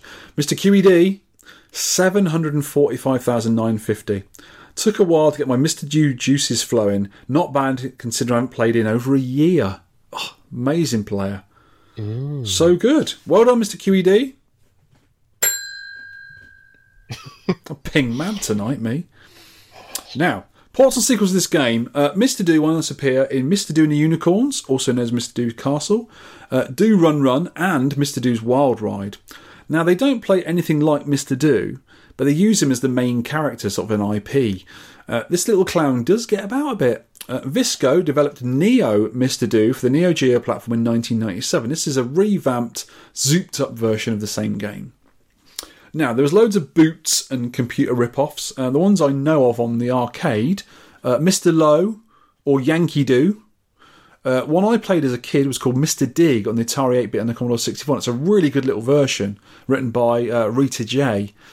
Uh, Mr. E on BBC is a really, really good version as well. The official ports for were for Atari 2600, ColecoVision, the Tomy Tutor, MSX, Atari 8-bit, Commodore 64, Game Boy, SNES, Game Boy Color, the J2ME, I'm not sure what that is, and on the Wii Virtual Console. Presume, presume that was an arcade perfect version. And a pixel perfect, perfect version appeared on the X68000, of course, being a super duper arcade computer.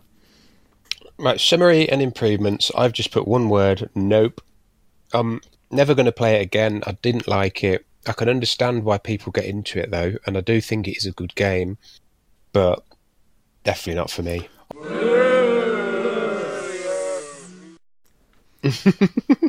Now, I don't really think you can improve the game.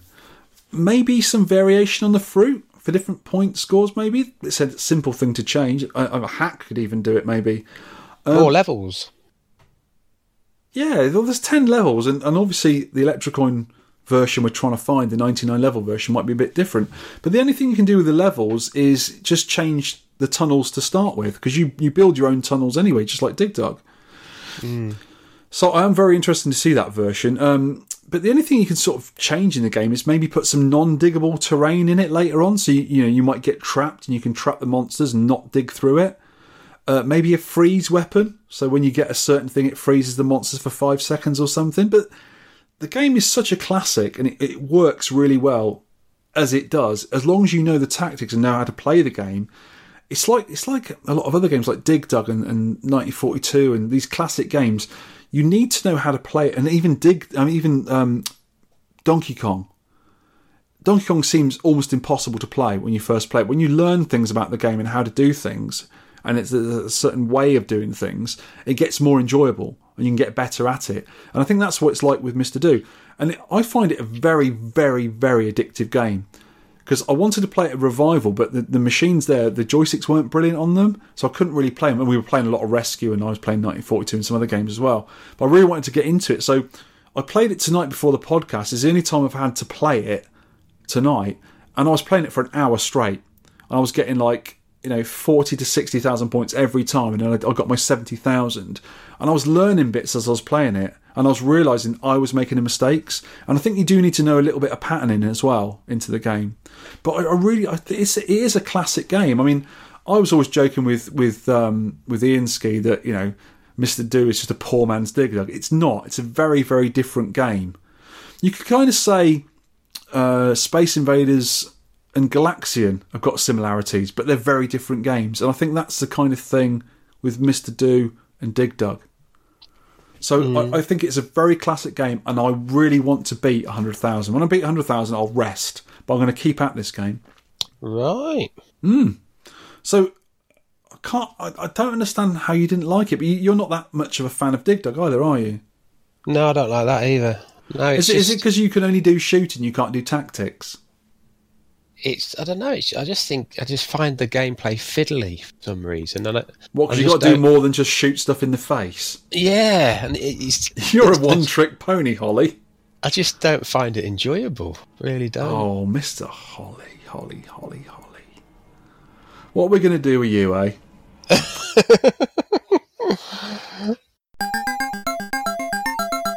Next show's game. Right. Let's hope my pick is going to please you a bit, and I don't think it will because I've already told you what it is, and Yeah, you, you don't like it already. Now, I'm just going to play some music, and I'll give the listeners a few seconds to see if they can work out what it is. The music sounds just like this. Should we sing it?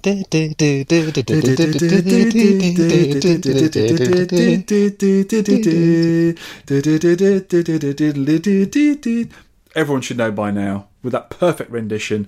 And we're going to do Nemesis, also known as Gradius. We're going to do Nemesis because the, the Nemesis ROM version, which is just Nemesis, loads a lot faster because the Gradius has to has bubble RAM and it, uh, bubble ROM, whatever it's called, and it's got to load up. It takes ages to load up. So we're going to use Nemesis ROM version.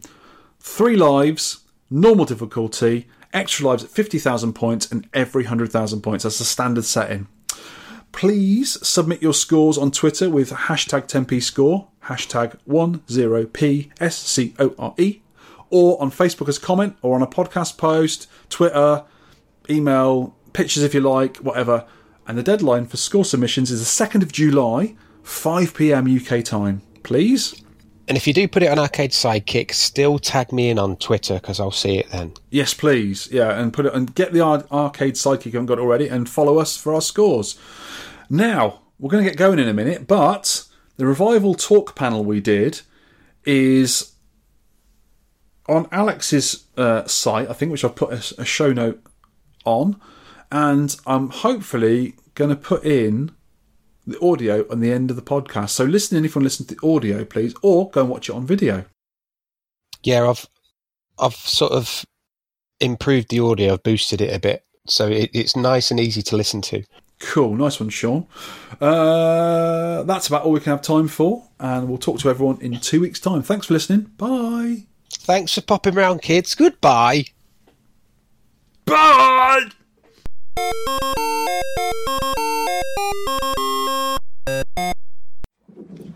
Hello, welcome. We are the Tenpence Arcade Podcast, Sean and I. Hello.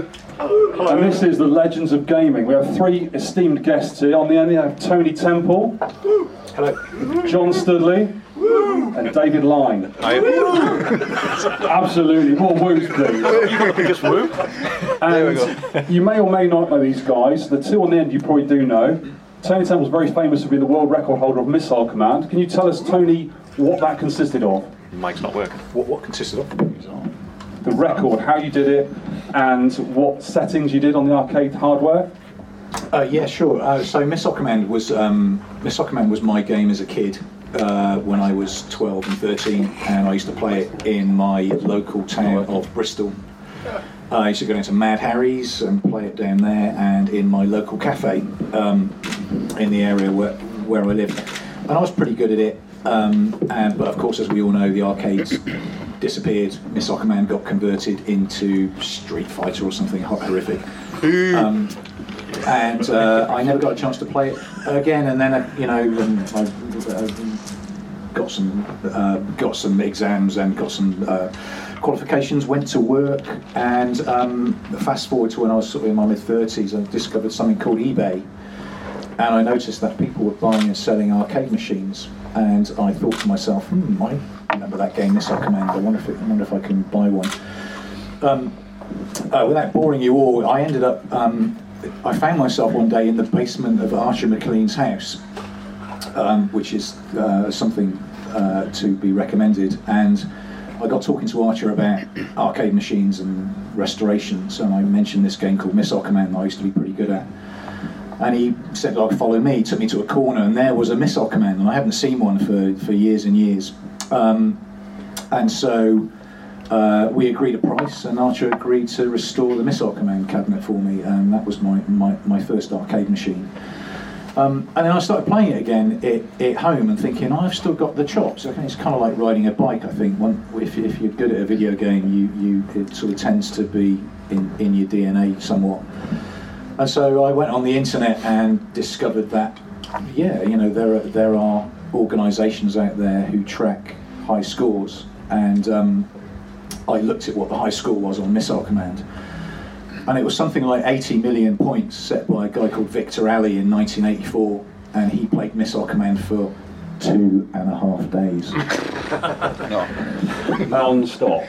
Non-stop for two and a half days. And I thought, yeah, well, I've, I've, by this time I had a wife and kids, and I thought, I, I'm old, I do not really want to stay awake for two and a half days, although I kind of thought I could actually do it. Um, uh, but then I discovered something called tournament settings. Um, am I going on? I'm sorry, can I? No, you're good. just No, no, gonna- it's interesting. Very good. Keep going, mate. Tell us the tournament set. That's what I was trying to get to a little earlier about. Because obviously marathoning is when you do it for days on end Right. with endless. You can get endless lives. Indeed. But the way you do it for your record was very different. Indeed. Yes. So um, tournament settings are uh, a setting on arcade machines that Twin Galaxies introduced. Twin Galaxies being the high score guys over in the US. Um, if you take Missile Command as an example, if, if you play on standard settings as we did in the arcades when we were kids, every 10,000 points you get a bonus city, or effectively a bonus life. So what that means is, if on every screen you're good enough to score 10,000 points, you can in theory play the game indefinitely. So don't worry about defending the cities, just shoot stuff down, score 10,000 points, and you get a bonus city and the game can continue. So this is why guys like Victor Ali could play the game for, t- for, for two and a half days. You, uh, you, you just play it forever. And then what it becomes is not really a test of your skill. It, it, it, it, to my mind anyway, it becomes a test of how long can I stay awake for. Because if you know you've got the skills to just keep playing this game, or it's just about staying awake basically. Wh- Which kind of took the, it sort of struck me that that didn't really strike me as a sort of true video game challenge. Although there's some merit to playing a game for two and a half days, I suppose. What tournament settings does is it removes those bonus cities. So uh, if you're familiar with Missile Command, you get six cities which you have to protect. So you've effectively got six lives. On tournament settings, once they're gone, they're gone. So you only get six cities. You don't get any bonuses. That's it. Um, and I thought that high score is doable. And I thought I'll have a crack at that. And um, at the time, uh, Walter Day from Twin Galaxies said to me, if you can beat the world record by the end of March, and it was like the middle of February, I think we could get you in to the Guinness Book of Records. So that was kind of my motivation to really to really go for it. Um, what I did have to do in my case, and I don't know if it's similar for you for you guys, but um, the, I had to completely break my game down and restart it because playing under tournament settings is completely different to playing under marathon settings. Because subconsciously you're thinking, well, I'm okay because I'm going to get a bonus city anyway on marathon settings, so it doesn't really matter if I mess something up or if I'm not particularly accurate. Um, with tournament settings, you don't have that luxury, so you have to be completely pinpoint accurate and you have to completely change the way you uh, play the game. So I basically had six weeks to sort of deconstruct the way I played Missile Command and then sort of build it back up again using different strategies and different techniques. Um, and on the 26th of May 2006, I beat the world record and uh, got myself into the Guinness Book. That, Victor, is my Missile Command story, and I commit it to the house. Thank you, sir. You're But you, you, you beat it by quite a stretch, didn't you? You beat it by a massive margin. Sorry, yeah, that's remember these? Remember these? Oh, I have it. Yeah, you did. Yeah, so the um, the original world record, which was held for uh, 26 years, was 1.6 million points, and um, I scored 1.9 million points. And then two years later, I uh, beat it again and got 2.2 million points. Um, and then in uh, 2010, um, because this guy John Stoodley was kicking me and telling me I need to improve my score because people were snapping at my heels. Um, in 2010, I, I got it up to 4.4 million points. Wow. Um, so that's That's a massive. that, that took just under three hours Wow. um, to do that. with, with not missing any of your, your cities at all. Well, you do inevitably lose Now and again, yeah, cities, but, not to. but yeah, you, Wow. you, it's just sort of guarding your final city for For dear um, life, yeah. Yeah, yeah, for dear life. So I was guarding that last city for sort of like two thirds of the game. Wow. Did you do that at home, Tony, or did, did you do that at an event? Or Yeah, I did. Um, I did the last score at home, and I recorded it on DVD and sent it to the refs over in um, Texas. Uh, but the, the second score I got, I, I did live, um, which again is another debate, which probably these guys can talk about, which is around is it le- legitimate to set an arcade world record at home and film it and send it in, as opposed to doing it live in front of people. I hope so. Um, so, yeah. And, Um, and so- taking what you just said there, Tony, we'll move on to John, who did do his record live. And can you tell us a little bit about that, John? What it is? Right, yes. It was a little bit different to Tony because I played live in the arcades like most of the guys did here. So I got into Pac-Man 1981. It wasn't really my game. When I got into Pac-Man 81, my brother used to play. And I typically play Berserk, which was a game from um, 1980. So just to help him out, I would play a two-player game. So within six months, I was a million point player on Pac-Man. Um, in when I was 14, 1983. I had the at the time was the unofficial world record, so I had 3.221 million. But after that, I didn't play from 85 onwards. That was it. I was done with video games, and it was only in 2008 that I sort of got back into to playing video games as well. Met Tony, uh, got it, an arcade cab off him, so I started to get back into playing again. Then I found out about the um, Bill Mitchell and the Perfect Game of Pac-Man. Um, and when I played when I was younger, I was very confident. I was convinced I was the best player. So it was to revisit that. I it was almost a unique um, point of view for me because I was there to beat my old score and to carry on from where I left off. So since I've played, I've only played live. So I've played at every major event in the UK. I've been to the States for probably five or six years with Tony. So we played live in America as well. So I finally beat my 3.221 million score from June 83 um, live at Funspot in America. So then I was pushed mainly by Tony as well to go for this perfect game. And I was sort of convinced at the time that a perfect game wasn't possible. It was something that you um, was born from the likes of MAME. So with MAME, you can obviously advance, you can pause, you can choose what board that you want to practice on. So I was sort of against going for a perfect game. So I decided then, let's do it live, let's do it the correct way. So with help from a guy called Tim Balderramos, who's one of the, the perfect players in America, he did some live streaming on Twitch. It was just me and him So we do a private Twitch stream. Then he was doing some what's called freehand grouping. So if you know anything about Pac-Man, on the first Galaxian it's called the first one second board. So when you eat one of the power pills, the ghosts turn blue for one second. So you've got one second to get all four ghosts. You have to do that every single board, every single one second board. And the thing about Perfect Pac-Man is, from the beginning when you press start to the end, board 256, you have to clear everything. You can't miss a blue ghost, you can't miss a bonus, you can't miss anything, you can't make any mistakes. So that was the challenge. So you had to go for literally six hours. I freehand as well, so I don't use patterns up to board 21. So I freehand all the ghosts. So going back to Tim, we did these live streams, and I thought, well, maybe I can do this. So I had to learn this new strategy called freehand grouping, which you might have seen me do on the, the machine outside. Now the machine they've got there is actually the machine I got the perfect game on in 2015 at Margate. So you can actually play it. It's a, a really good cab. So that was the challenge. So the challenge took from basically 2008 to 2015. So I had to knock some barriers down. So personal score, playing live in America, playing with the likes of some of the perfect players, Don Hayes, Bill Mitchell, getting some tips from them. But yeah, the whole journey was playing live. So it was either in the UK, up replay, all the different events around the UK, and then Tony and I going over to Funspot, and in effect, carrying the flag for the UK guys. Because they own all the records and they're extremely confident as well, some fantastic players there. And even to watch Tony play live in, in the States, getting world record scores in the States as well, has been a, a, a real uh, incentive for me. But to get the perfect game was, there's no Europeans in there, they were all North American guys. And I was convinced I could do it, so, you know, in the end, 2015 at Margate, I actually got the, the perfect score, which is 3,333,360 live at their event. And how many people in the world actually can do that now? Because at the time, was it six people in the world can do the perfect?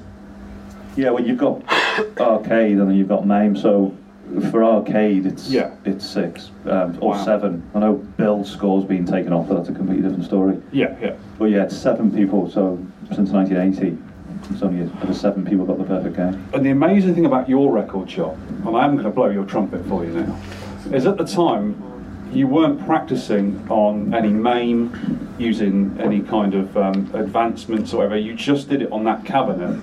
And when you did the record, you didn't own the cabinet. You hadn't played it for many months beforehand, and you just came and bloody did it. You could look at that as being a disadvantage, but if you say that if you use an emulator, and a lot of the modern guys will use emulation because there's no machines, I always think I was at an advantage because I played live at the arcade when I was a kid. So between the ages of 12 and 15, I was at the arcade. That's what we did at the weekend. We went to the arcade, we played these games. And then we got better and better and better. So I'd already had that experience. So if I play live, I might play outside in the middle of the football field with everyone watching. For me, that is the, the rush, and that gives me the incentive to play. Yeah, the buzz, like the buzz you get. Absolutely. So as a kid, I was only 12 years old, and people were watching me get a million points on Pac-Man. It was a huge boost. It's like being a rock star. but that's when you're a kid, obviously. So that that was the incentive, and like I said, I feel like I was at an advantage because I had that as experience in the past, where I could just jump into a, game of Pac-Man and go for it because that's all I was used to playing live. So yeah, it's it- only live play for, but for me, for everyone else, that you may feel that if you're a contender for a world record, if I walk out and press pl- uh, one player starts on Pac-Man and I die within the first fifty thousand points, it's not an embarrassment to me. That's what arcades are about. You learn about your mistakes, and that's how you improve. But yeah, it's it was an advantage to me, I think, because I always played live. Yeah, but you, you didn't even practice on an arcade cab when you did your thing. That's what I'm trying to get at. You, you weren't going to the arcade every week like you did as a kid, and you just did it at the end of that you know, three or four months. You just came in and did it. But you, you had previous runs unsuccessfully, but you were still getting massive scores. You just weren't getting that quite perfect. Well, the, the, the benefit I had is I had the knowledge from back in the day. So I already had the knowledge. I just really had to polish up on it, um, grouping techniques. Like I said, I was doing a live stream with Tim, and then he was, well, you've got the game, you can do this. And then it was just a case of gradually pushing the score higher and higher, and conquering the one second boards. Now that's the they're the boards you need to overcome when you play Pac-Man. Because they're the ones everyone falls down on. There's been thousands and thousands of guys worldwide got, have gone for a perfect game, but that's where they fall down always. You need plenty of patience, especially on the one second boards. But what I do is, from the first apple, is when the game actually ramps up the speed, I treat every single board then as a one second board.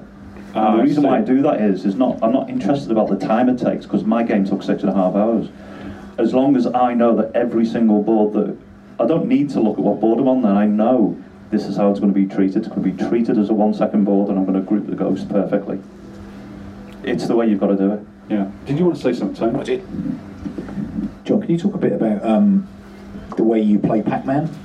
So you use the grouping technique as opposed to what arguably any one of us in this room could do, which is to just learn patterns. Can you? Sure. That, that, that- I think that's a. Yeah, because that is a, a lot of hard work. I, I don't know how you do it. So you try and explain to us how you do that. I don't know how many people in the audience played Pac-Man in the very early 80s. J- Show of hands, who played Pac-Man when it came out? Well, you guys, can you remember how you started to play? How did you up your score? You watched people play. Okay, so you looked over the shoulder. In my case, it was in Las Vegas and Liverpool. So they had two Pac-Man machines, and they it was a, they were twin screen machines. So you would stand there and you'd watch other people play. So the, what I used to do is obviously watch people play. I'd incorporate their gameplay into mine, and then we would almost an effect you would build patterns as you went along. You'd watch people make mistakes. You'd watch different um, differences in the game, what the ghost would do, and then you would incorporate that into your game. So it was the early form of building patterns. So I used patterns in the early days, um, but we found that once you got to the end of the game, once you got to the split screen, that was the end of the game. But what you had to do then is you needed to take advantage of the points. So the points were all about getting ghosts. To get the ghost, you needed to group them all together, and you need to get as many points as possible. But in answer to your question, as far as patterns are concerned, the very, very fast games that you see now, perfect games, and some of them have been done using emulation. Obviously, they've paused the game, they've advanced it frame by frame, and they've made these perfect patterns. And some of them are, are quite interesting to watch because they travel through the ghosts five or six times, which looks like a glitch. I think you mentioned it before, Sean. Mm.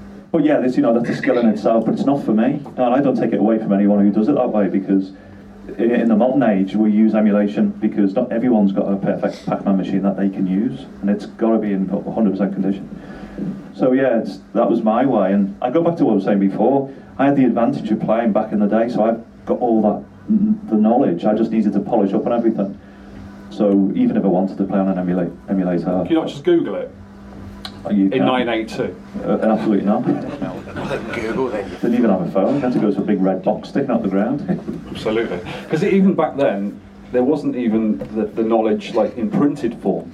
There was like a little silly book you'd get to play Pac-Man perfectly. It was that. Mastering Pac-Man by Yeah. Ken Uston. Did you write it by any chance? Uh, no. I remember seeing the book at the time. Mm. Now, the big turning point in my game was um, late in 81. So there was a guy in the arcade that came in on one Saturday. And he was on 600,000 points on Pac-Man. My highest was 300,000 at the time. Because when you get to the ninth key, that's when you need a, a, a clearing pattern, as they call it. Yeah. So I came to the arcade and it was busy as usual on a Saturday and there was a guy on 600,000 points with a huge group of people watching. Turns out he's a guy from America. I don't know what his name was to this day. But he got six, 800,000 in the end. And I was watching him do this clearing pattern. Yeah. Or the apple pattern as they're called. And I use, use that even today. So the reason why I use a pattern after the ninth key is because it would take you literally days and days and days to freehand everything. Um, and with my game, if my pattern breaks down, as crossing the desert as we call it, with 234 boards, Yeah. if it breaks down, you need to be able to recover. There's one thing learning a pattern because if that pattern breaks down, you're in trouble then, especially after the ninth key because the ghosts are much quicker than you, and you just run around, you don't know where to go. So you need to what's called group again. So yeah, it's that's the way I play, and the, some of the main guys. I know Dave Race, he's got the fastest time. He's got three and a half hours for a perfect game, but he, it's completely different. He uses an emulator and he constructs these patterns which are extremely quick. And particularly your game, John. Um, when we finish here later on, you'll probably be playing Pac-Man a bit out there, and people can watch you and see what you mean by getting. Because I've watched you before, just going around and around, waiting for things to happen. And obviously, in your head, you know exactly what's going on. Going, why is he just doing this? And Well, if there a reason for it, and you can show people what you mean. Yeah, yeah, I mean, I could talk for hours on, you know, the, the intricacies of it, but you'll probably see that when you see me grouping, um, I'm actually positioning the ghost in a certain order, so when I hit a certain power pill, I know particular ghosts will reverse in a certain order. Right. you, you've got one second. As soon as you touch that power pill, the timer starts. Literally, you as soon as you touch it, even when you reverse, you've used a third of a second. So then ghosts have got three blue flashes and they go back to their original colour. And that's where lots of my games have failed because of that. Wow. You Just that reverse. one little thing and you That's it. You'll go for the final ghost. You'll be slightly too far away, and you'll change that you've died. just turn the machine off, start again. After hours, Wow. all hours and hours, and it took six years in the making. Yeah. Thanks. Uh, and David, Me. tell us about your record. What is it? What game was it again? Yes. This one. That one, Galaxian. This one. Right, so I, I feel like a bit of a newbie really because I, I, I didn't play Galaxian back in like 1979 80. I can remember having a brief game with, my cousin back in probably about 80. I, I had one game and it probably lasted about 30 seconds. So I didn't see Galaxian again till maybe about 86. I saw it in an arcade and played it maybe once or twice again. That was it again. So I didn't grow up in the arcades. It was it was it was mainly just holidays and you know seaside trips, and that was it really. Mm, Same with me. Yeah, yeah. So Unless you live near the seaside, not not many places had arcades, unless there's a caravan park maybe somewhere close or a cafe. Because yeah, that sort of thing. And I take it where you live, there wasn't that many arcades around. there must have been one in town. Um, I never went there because it was Right. Dodgy days. full of rough kids. Yeah, yeah. Dodgy days. That was It's, it's quite interesting you say you never went to the arcades when I'm not sure about the audience, I think a lot of them know you, but they know how good you are on a lot of games. So that particular one is your world record in the Guinness Book of Records, I believe. That's that's um, yeah. Um, I when did I do that? No, it was 2000, 2016 in May, and it took seven and a half hours nearly. How many points did you get in the end on Galaxian? Two million and ten thousand points. And the, the record before that was another UK guy. What was Uh, that? Well, the, there was Gary Whelan that Gary Willen, yeah. he, he did the record in 2004, I think, Mhm. and he, he was the first player to get a million points. Wow. But there was a guy after that called Art Van Vliet, Art Van Vliet, and I think John's met him. Yeah, And I, I, and I can remember you saying, I think you saw me playing at one of the events, and you, you were saying like I played exactly the same as he did, Absolutely, yeah. and so that, that was kind of encouragement in itself. So w- when I first played Galaxian, really, when, w- was really with the advent of MAME, when MAME came in, and um, I can remember joining the AtGap forums, which I think Tony was on. And they used to have a they used to have a, like a weekly competition on, on various games, and Galaxian came up, and that, that was really my first kind of That was the catalyst for it. that, that was my catalyst to learning the game properly, and I think I think I managed seventy thousand, if that. You know, Oh, that's still good. It was It really it was nothing really, and then so Seventy pounds. Yeah, so, some some guy beat me. He got ninety. Remember Sick Boy?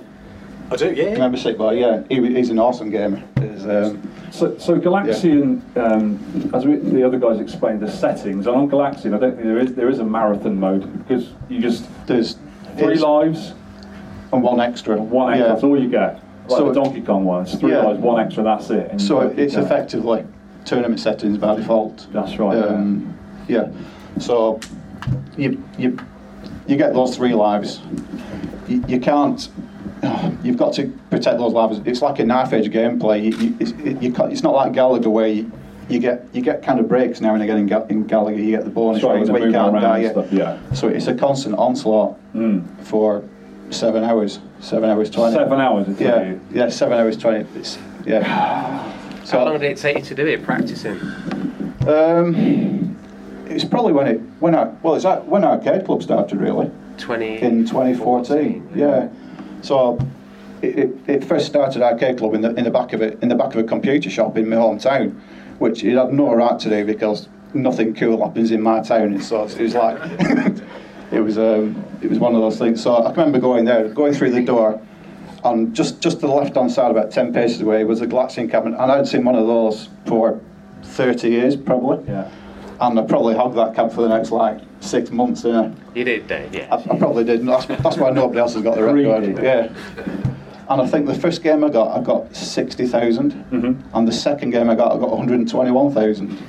That's the And- thing with you. You're a very quick learner. And I think, yeah, as Alex has found out, with Yeah.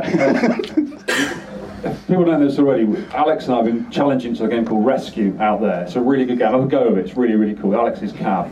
And I beat my score yesterday, and Alex beat mine this morning. Up yours, Alex. And then Charlie, David, sorry, Charlie Fires his forum name. Charlie had about four goes on it and smashed it. That's it. His, his, his, his skill just sort of goes, uh, uh, oh yeah, and it's done. And he's he's beaten it by what is it? I th- well, I get what did I get? 93? Yeah, I was about that far from turning the thing off. Yeah. Yeah. Because you, you've got um, a cabinet of your own at home. I- It's, it's a candy cabinet, Japanese Yeah, style Cali- cabinet. yeah, yeah, New Astro City. Yeah. Wh- Which is what I did my record on. Um, I've, I filmed it on. I filmed it live on Twitch. I didn't do it in an arcade, so I did it at home With an actual arcade board. with an though, actual. arcade. I, I did start with MAME. Yes. Mm-hmm. With Groovy MAME. Um, probably in, in January 2016. Yeah. And I was I was approaching a million points. I think the first stream. I think John watched my first stream, and I got. I don't think I did too well. I think I got like 270,000 and a 330,000. Is that all? That's all I got, yeah. Because it's it's quite wh- wh- when you're playing live with streaming, it changes the entire experience of playing. It's it, it, it was really weird at first because you, 'cause you know there's people like scrutinising you playing, especially if there's some classic car game. But there was like some Americans in the stream they're watching, and so it's quite quite intimidating really at first. With those Twitch streams, um, I know a lot of people um, they talk to each other and they comment on it. Yeah. Obviously, you couldn't type while you were playing. No, no, Did you I- hear anyone commenting? or Was you just focused No, on the it, game? it was on the computer by the side. so Right, I I wasn't, see, yeah. I wasn't watching at all. Can I, So just, can I just ask, like when you're doing it live, Yeah. you know, it's like Don- uh, uh, King of Kong, where you see Billy Mitchell in the background. I know it's all kind of fake that film, but Yes. it's kind of putting, trying to put the other guy off. Have you ever found like Absolutely. when you're doing it live, the American guys Yeah. try and put you off in a particular way? It- it was what some- they've done. Can everyone hear me okay with that on mic? Yeah. there's not really, not really It was- needed, is it? Go. Yeah, it, it was something. I don't know if you've seen the King of Kong, as, as most people I'm see. sure everyone has. Yeah. Well, you see when Steve Wiebe goes over to Funspot and he's having to play live, and then there's loads of guys there, and he's got this reception. It's a very frosty reception. Um, because who's this new guy? I had a similar thing because when I went over there, I, uh, my score was grandfathered into the Twin Galaxy database. So if I would have submitted that score when I got it in that June '83, I would have been world champion there. They wouldn't have liked that. Absolutely not. Oh no. So back then they had or like a peer review system that they someone could challenge your score and say, well, I want to see you play live within six months, but you've got to get 75% of your claimed score. So that's how live and accurate I wanted to be. So when Tony said, "Do you want to go over and play live?" I thought, "Well, okay, I'll do it. I'll go and prove it." And they were like, "There's this guy from England coming and he's ex world record holder." I got quite a bit of practice in, and when I went over there, um, I got the same sort of reception. So this is an, an elite clique. Everyone owns all the world records there. The Americans own all the world records. So we turn off, and it's like, here's this new guy from England. So I was playing live, and little did they know, hang on a sec, I'm at the advantage because I always play live. So the more people that watch, the better. So they ended up standing on chairs watching over the game. They watched me play. That is intimidating, though, surely. No, no, that was that's what pushes me on to play. Wow. Yeah. So in America as well, um, I've been the Funspot a few times, and uh, I've seen some of these met some of the guys as well. They're all quite friendly with each other, aren't they? Absolutely. There's not there's not a lot of bad rivalries, one or two, but I mean they're quite friendly. And when a guy like you comes over, hmm. but I think they sort of accepted you because you're quite friendly with a lot of those guys now. They're really nice people. I've met some of them. They're lovely. Yeah, the thing is with elite gaming, in uh, America's they always have the, the best gamers, but the ele- the elite gamers they're in a different league, and that's Yeah. not to bull us up. Yeah. But that's the challenge that we had as well, and to go on, on their turf and Hmm. and beat scores over there, that that was the thing to me. But like I said, I played live, and that was my home. It didn't matter where I played, as long as I could play live. Uh, I- I'm, I'm not a good gamer at all, but I mean, coming here today, I mean, I beat one of my scores yesterday and I beat the rescue score, and I, not in the same league as you guys, but I sort of find it quite fun when people are watching you, talking to your mate next to you, and you're sort of trading tips and that, and I do find it, weirdly, I play better. It So does if I- spur you on, doesn't it? Yeah, when I'm at home, I'm sort of playing a game. Oh, for God's sake, you turn it off, you play another game, and you go get a cup of tea or something. But when you're here, it's all you do. You're here to do this. So I tend to sort of home in and go, I'll have another game of that. And I'll, I'll, I'll nest at that time, I'll have another game, and I'll go off somewhere, and I'll, Alex will beat me, and I'll go try and beat him, and then I'll beat him. And it's That just made it. Yeah, I did. I beat you. and then he beat me. Then this man came along. Wasn't me. Yeah. For me, it's it's um, the same result, but for the opposite reason. So when when people are watching, I've just got this innate fear of screwing up. Yeah. So you're like, I'm supposed to be, you know, the world champion on Missile Command, and you think there's 20 people watching me. If I have a game like the one I had last night here at home, these people are going to be like, yeah, this guy can't, you know, when, when push comes to shove. These. So for me, it's a sort of inverse motivator that I just don't want to look like an idiot. So I'm spurred on to play well. I think. Hmm. So back in the day when we were kids, t- we used to put 10p on the bezel, and that was a way of you've had enough play, get off. Yeah. Right. You don't do that now, right? Because everything's on free play. But Yeah, that was, exactly. that was a technique to sort of put them off. Yeah. Yeah, yeah, Do you ever get that now in a sort of in another way? I will be putting 10p on your machine later on. You'll play outside. Mom. For me, it's, it's, it's like it's the, this uh, zone, you know, when people get into the zone. So I, I kind of get into the zone when I play, and if I'm playing live and there's people around, when, when the screen in between waves, the screen briefly goes off, Yeah. and you suddenly get the reflection of what's going on in the background. So you're kind of playing along, and then you, you the, the, the, the, the screen sort of flashes off and then comes back on for the next wave, and just in that split second, you see like 20 faces. My God, there's 20 people watching me. Oh, okay, come on, yes, get a grip. You know, it, it's for me, it's it achieves the same result, but it's it's a fear thing as opposed to a I want to look great thing. I know exactly what you I mean. just don't because, want to screw um, there's a guy called Pete Harm who works at the Galloping Ghost over in Chicago, and he's a world-class player like you guys on loads of games, tons of them. And he came into our Arcade Club. I took him up there, and we were playing, and there was a guy playing Shinobi. And I sort of said to him, "Oh, this guy's a world record holder." And, and Pete had a go, and he hadn't played for a while, and he just completely messed it up. The way he was playing was world class. He was doing things that normal people don't do because it's easier and you get more points the way he was doing it. And this guy sort of looked at me like, really?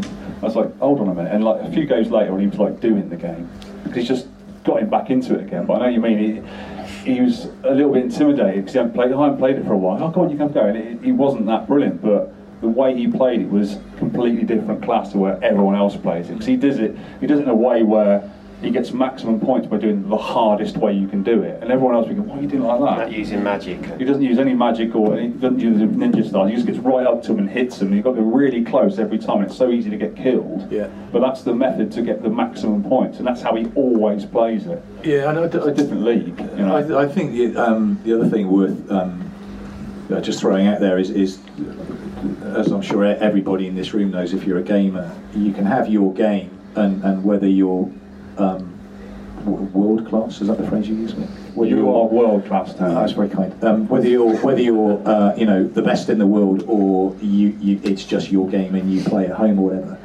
Um, you've still got that that Murphy's law of video games. It's kind of like playing snooker. You're like, well, you know, my highest break's 85, but I just missed a simple red over the pocket. It's exactly the same when I when I play Missile Command. It's like not every game is going to be a million point game. It, in fact, not every game is going to be a hundred thousand point game. You know, I'll, I'll, um, I'm certainly definitely rusty. I'm certainly not at that level again where I think I could beat my world record score tomorrow.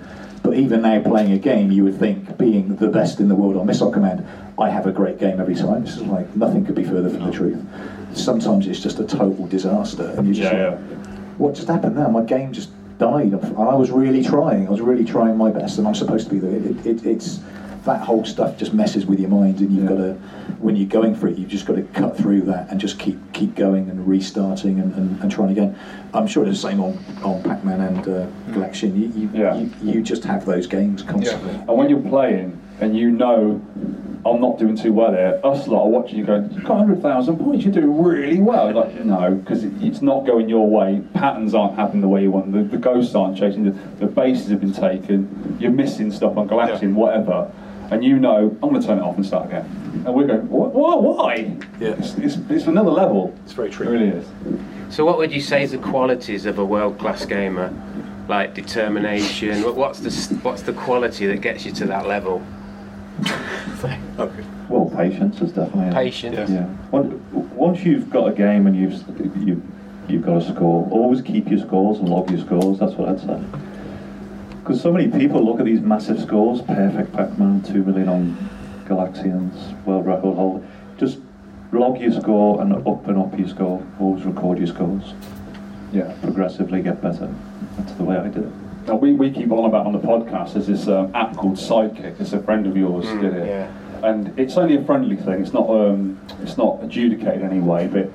We're getting scores now. We're putting them in there, and you can like see how good you are against Charlie or, or Tony or whatever.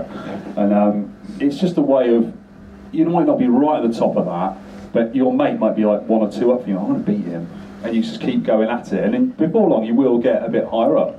Yeah, I think I think one of the qualities it, it's like it's been said, determination really. Yeah. But I think it's it's obviously being passionate about gaming, and it's also you're not gonna it's not gonna be a linear journey from like being bad at the game to being like world class at the game. You're gonna like stall at points, and you're gonna you're gonna actually get worse at some points. It's just the way it's, it's just the way it goes. Just you're just not thinking about the game properly, or you know you, you've actually got into a bad habit and you're starting to play you know not quite optimally. Yeah. So it's um, it's it's what was I trying to say? When you were playing Galaxian, you're eating a cheeseburger, David. I always eat cheeseburgers. So it's just one-handed. That's why he's only getting. no, I, I, I eat biscuits when I'm playing. That's why he's only getting half a million. Yeah, I mean, I, I think wh- wh- from like from like January when I was going for the record, I was like I probably like finished about ten percent of my games. It was just like restarting most of the time. It's like restart, restart, restart. And I think I mean we call it the grind, don't we? When when it's like it's just not going right and you- you're making so little progress and it's it's just not happening. And, and that's I think that's when you need like you need to be part of a community as well, really, because you, you, there's a lot of support in the in the arcade community, and there's a lot there's a lot of encouragement. Like the, like the ten pence guy, you know, these guys encourage me, cajoled me to do the Yeah, record. they do. Yeah, Especially there's a, there's, there's a guy on the Tempest podcast, a friend of ours called Dave Tronans, Yeah. and he trolls us all the time. I hope you can hear this, Tronans, and he'll will egg David on to beat one of my scores. I'm like, oh, for God's sake, we'll just throw that away now. We do it back to him as well. It's like, oh, David, just have a go at rescue. See if you can just beat Alex there. I call yeah. Tro- I call, I call Tron as my gaming oracle because he always like picks me next next game for him. He says, "You want to start playing Donkey Kong?" and then there was the time Yeah. before I like, and he says, "You want to start playing Dig Dug?" Yeah, because I was the I- best I- in the I upset- and I then upset- I think you, you get half a million. Yeah. And, and I, I was I was learning. I think I, I think I got two million pints in about two weeks. Yeah, you, you have this Not to natural feel bad. ability, don't you? I don't. I don't. On, on like almost any game, you, within a couple of weeks, Definitely get, not every game. you get to a level. It's almost like world class. Like in a month, like Burger Time, Centipede, like everything. You don't. How, how do you do that, David? How, how mate? I don't know. I, I got a theory about this. Um, I'm not sure about you two guys, but I know you sort you look at a game and you sort of analyse it. But Yeah. David is you're a pianist. You used to be a pianist by trade. I, I was a classically trained pianist. I, th- I think some of it comes. It's not so much the dexterity of playing. I think it's the way I used to approach learning learning pieces. You like break. Okay. You like break them up. Yeah. You, you saw. I used to like learn the hardest bits first. Oh, So you can't do that in thing, but it, it, it's sort of like patching it together. Yeah. So it's, It's nothing to that do with hand-eye coordination because obviously being a pianist, you're, you're two-handed, almost ambidextrous. Yeah, it must be a bit. Isn't it? Yeah. Especially with especially like twin stick games like Robotron, for instance. Yeah, I'm not that good at Robotron. you are. You've got 800,000 points. That's pretty good. Not good. hey? I've only been playing. Well, I've been playing it about four. I've not played it. I've probably had about five games of it before, say three, four weeks ago when we played on. Yeah. so They're not good at it. Don't start playing Pac-Man then. Yeah. Batman, you see. I, oh, I don't know how you do myself around at all. Oh. Sorry, I, I think I was, was going to say, um, if you're gonna, um, if you're coming away from this talk all inspired to go for a world record, God help you. Um, the, the, the, the thing that I've done, I don't know if it's true uh, of you two guys, it is uh, I've always been very conscious of um, breaking my game down and putting right the things that I'm not good at. Um, so Donkey Kong, I for the life of me cannot get over 150,000. I don't know how people do it. I don't get it, but clearly now hundreds of people have not only got past 150,000 and my um, mark in the sand, but they've actually got to the kill screen. That's something I, I'd like to do. But I don't know what it is I'm doing wrong because I've played countless games of Donkey Kong. I still do today. It's probably my favourite game at the moment. And I, I just break down every single time, pretty much in the same place for the same reason. So, so linking that back to Missile Command, there, there were things like smart bombs. I wasn't quite getting smart my smart bomb accuracy 100%. So I would just start zoning in on that and just trying to perfect that aspect of the game. So I would say rather than just throwing a load of time into one particular game, really analyse what you're doing and try and learn from the game that ended early as to why it ended early. And what you'll find over time is that you realise, hang on a minute, there's a bit of a pattern here. The reason my games are ending early, early is because I'm mistiming the jump on the elevators on screen six. So I just need to go back to that and, and just sort of work work on that and get that right. And then you'll find you'll you'll get over that, and then there'll be something else that you think, well, if I did this, I could drive my score up even higher. Yeah, and when you get to certain levels, those things you've learned change slightly, and you've got to learn more again, at like a slightly faster or a delayed rate, rate or whatever. And that's a really difficult thing to do. I think, as um, Dave said, is, is is you. I can watch other people play Missile Command and think, yeah, that guy's got a really bad habit. I suppose it's like being a pianist. That there are pianists out there who, you know, don't use their pinky finger enough, and that's probably a really bad habit that you need to break. And you've got to start working on your pinky finger and start, you know, uh, building it in, in, into your playing style.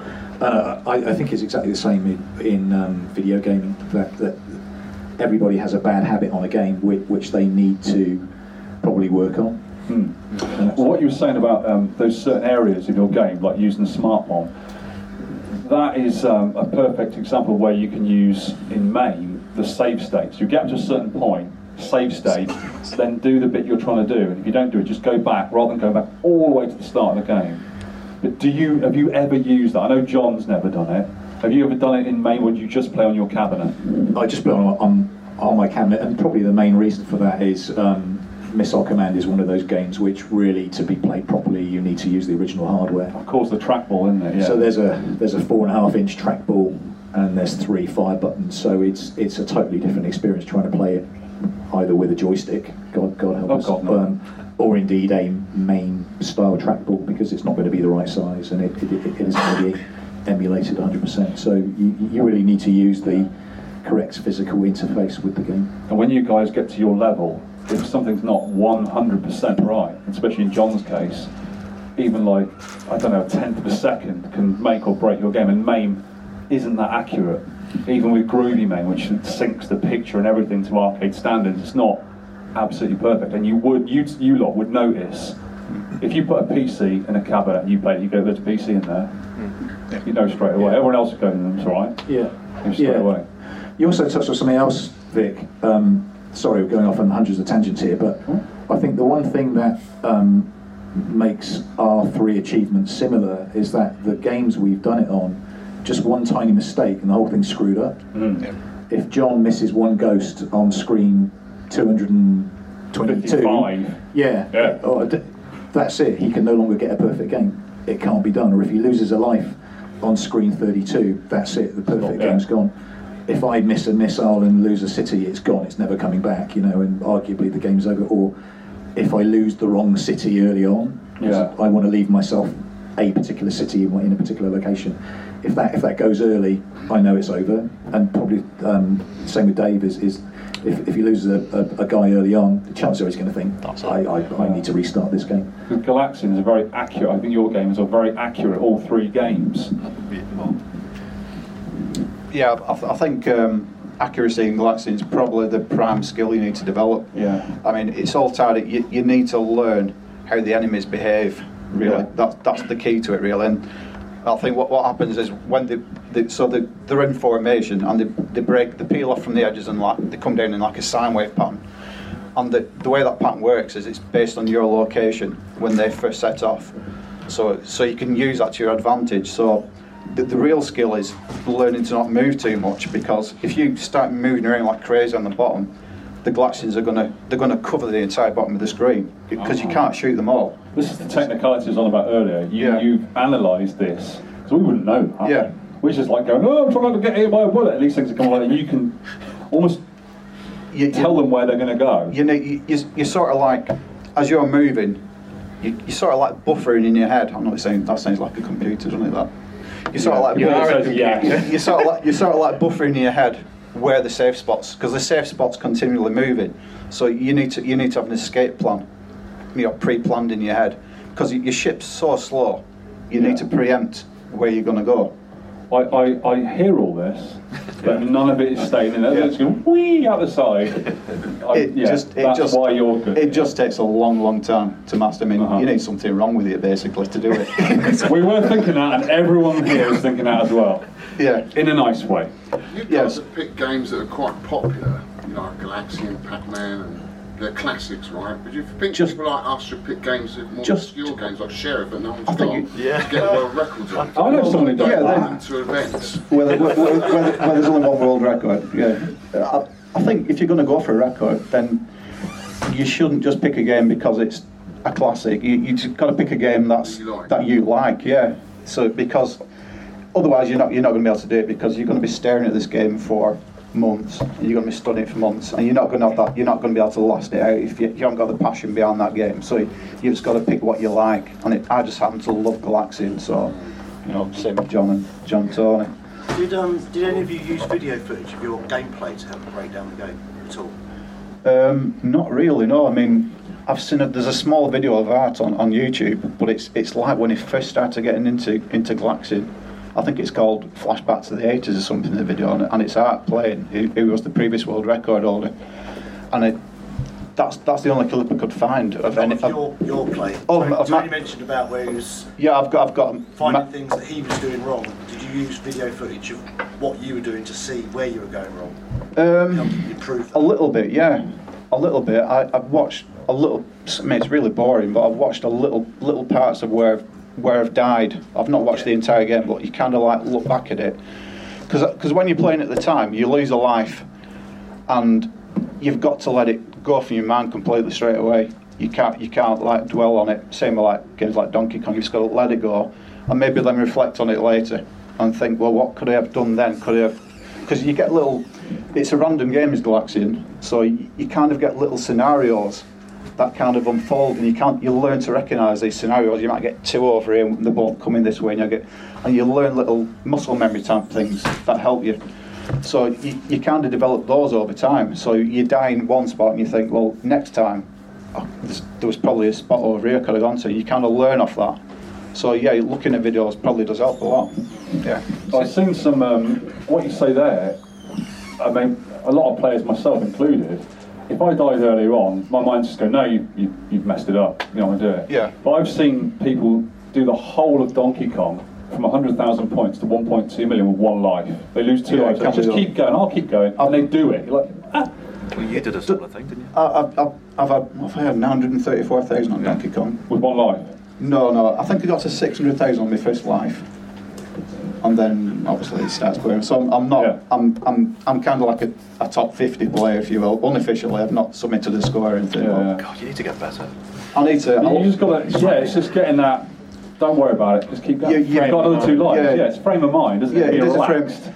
I think a lot of people tend to have a really good first life because they're like fresh, they're fresh on the game, and it's like you know this is going to be this is going to be the game, and it's like you lose that life and you you, You kind lose of it you a bit, lose it a yeah. little bit, yeah. Mm. Because on the build up to my record run when I was streaming, I was I was having I was having some decent games, and I was getting like maybe half a million on my first life, and then I'd, it'd kind of drop off a bit, and I'd maybe get 200, 300,000, and I'd be on my last life at a million points. Hmm.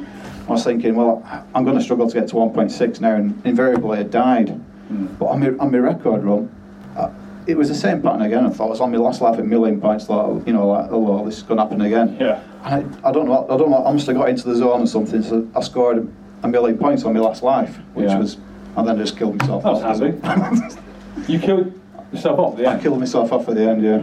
Yeah. Got bored. I got bored. yeah. I need to put some more cheeseburgers on. Yeah. So, so what's next for you guys then? Are you going for different games or you going to carry on on Pac-Man? I know you two of do? these guys are really good at something. Tony's just lovely. The thing is, going for going for a world record score, you, you've got to invest so much time in it. So with me, it's one round track and field. So I'm a contender on that. So the likes of 100 metres on track and field, the world record score for the 100 metres is 7.54 by Vic. Um, it was I was Yeah. listening, sorry. one of the well, it's one of the American guys anyway. The world record on 100 metres on track and field 754, and I've had 757, so it's only 300s away. But to get a record on track and field on, on one round, so it's not playing forever, just do it one round. record's 98,000, so but you do have to invest so much time. Another game I'd like to play to the end and to go for the world record is 1942. So I could contend on that as well as track and field. Um, but I've really, so much of the time recently has been concentrated on getting a perfect Pac-Man. Just talking about what the guys were saying before about your lives. With a perfect game, when you start, the, the thing that's up against you from the beginning is as soon as you press start, you cannot make a mistake. Whereas if you, and that's not to, to say that these guys did any less than what I did, but it's the mindset you've got to be in to get a perfect game of Pac-Man. Because if you make any mistake whatsoever, that's it, it's finished. When you look at your lives, so you'll have four lives plus one, your lives are there for you to score at the end of the game. So when you get on the split screen, it's actually playable, the split screen on Pac-Man. And each life represents 90 points. So if I die, it's going for a perfect game, but I go all the way to the end, I lose 90 points. So that's how my game incrementally went off. So I had a near on perfect game because I died twice, so I lost 180 points. But that's the thing with a perfect game, you can't look at your, your men and think, oh, I'm doing really well. It's either 3.333 million or, or bust. So that was it. But no incentive. The only incentive was was not to miss anything, and to show the Americans that they don't own all the the video game world records. You know, we've got some great players. Absolutely, yeah. Sitting out here as well. What are you going to go for, David? Or Tony, sorry? Got to Um, I, I'm uh, a one-trick pony. I, I'm not good at any other games to uh, world record standard. Um, having said that, uh, next year is the 40th anniversary of uh, Missile Command um, and Pac-Man. True. Possibly. Oh, yeah. This year. Yeah. Yeah, okay. 79. 79. Yeah. Um, so uh, I, I'm, I'm uh, writing a book actually about Missile Command, which I'm hoping to, to release next year. Uh, fingers crossed. Um, one of the things I wanted to do on the 40th anniversary was to break the world record on super missile attack, which was um, an unofficial follow-up to Missile Command, uh, developed by a group of students in uh, Boston. Um, and it's like Missile Command on acid. It's just absolutely crazy. It just get, keeps getting quicker and quicker and quicker and quicker. Um, there's, there's no sort of plateau. Um, and so therefore, to beat the world record is like a 20-minute job. So I'm thinking. Right. I was you know, gonna- I was actually given I'm- gonna say- given I'm an old man now and I've slowed down quite considerably, I, I, I think that, that, that probably will um, suit. So I'm, I'm kind of thinking I might, I might do that just for just, Yeah. just for the giggles of it. You stole my question. I was going to say because I remembered the, that that extra game of Missile Command. I thought I bet you're good at that as well, and you obviously are because it's a similar game but faster, as you said. Yeah, it's it's. You uh, can do that. It, it, it kind of comes back to what I said earlier about I'm, I'm going to have to break down the game, my gameplay that I use currently because it just doesn't work on Super Missile. Totally different again. Same game but totally different. Completely different. Yeah. Um, so much so that actually you have to ignore your cities. So the whole point of Missile Command is to protect these cities. With Super Missile Attack, the scenario is the same, but if you try and protect your cities, your game's going to finish pretty quickly. So there comes a point where you've got to completely ignore the cities, let them die, Oh. and just go for points. So you've just got to hit stuff that's worth a lot of points to get yourself over the next threshold Wow. to get a bonus city so that the game continues. So it inadvertently they completely turn the whole game on it on its head that it doesn't become about Clever protecting way of doing it though. A different game, isn't it? Yeah, yeah, yeah, Good. exactly. Sorry. So, David, what, which six records are you going for? Which, which? Today. yeah, well, well, the weekend. Um, Serious ones, actually. You are good at a Serious lot of games. So the serious ones, you think you can actually get the world record, Twin Galaxies, and in the Book of Records. Space Invaders. Space Invaders is one I'd, I'd, contemplate. And what is the record on that at the moment? See, my, my record's 6,000. Just over, just did you not get that seven thousand on that, on the Space Invaders out there? No. is that not your score? No. All right, I was told it was 6,000, eh? Six- 6,000. What's the world record? Two hundred and twelve or something like that. Two hundred twelve thousand. I, I, I've, I've currently had, I've had thirty-four, so Yeah. I'm, I've still got a way to go. But That's really good, but I suppose once you get in that groove, it's the Yeah. same, and then it does. You said it, it resets after a while, and then you're back to. I think there's about ten levels and it. Go, then they reset back up to the up to the high to the top level again. Yeah, okay. So you get a little bit of a break, but it's, it's essentially the game same pattern every every level, where they call it the tunnel of death. They call it the wall of death, Yeah. and you've got to you've got to take two columns out. Right. Then you sit in that safe spot and you shoot the UFOs. Oh, So you- that's a weird way of playing, isn't it? Yeah, you see, so it looks like you, your, your game's going to end because you're letting them go down to the invading level. Yeah. So when they're on the invading level, They can't shoot at you, you either. ca- they can't shoot at you, Yeah. so you can just safely go underneath and, and ah. take that row out. I'll have So to you watch just- you play that. That sounds So quite you just keep interesting. repeat, yeah. that one out there is a bit weird. It keeps crashing. It, it like does. A, it, you saw me do it. It, it like half half the half. That's the, a feature. That's not. It's It's, a not feature, pressure. yeah, yeah, Yeah. yeah. And a Another- bad workman always blames his yeah, tools. There's another game with features called Phoenix, which Yes. I, I, I would like to get better at Phoenix as well. No, you're good at it already. Yeah, Too good. but I think it's Frankie Knuckles. It's about a million points, so I'm away off. I'm away off that. Yeah, because that game's full of bugs. Richard Knuckles. Frankie it's Knuckles. Frankie Knuckles. Is, Dave Knuckles. Is a house DJ. Yeah. He's a house DJ. Yeah.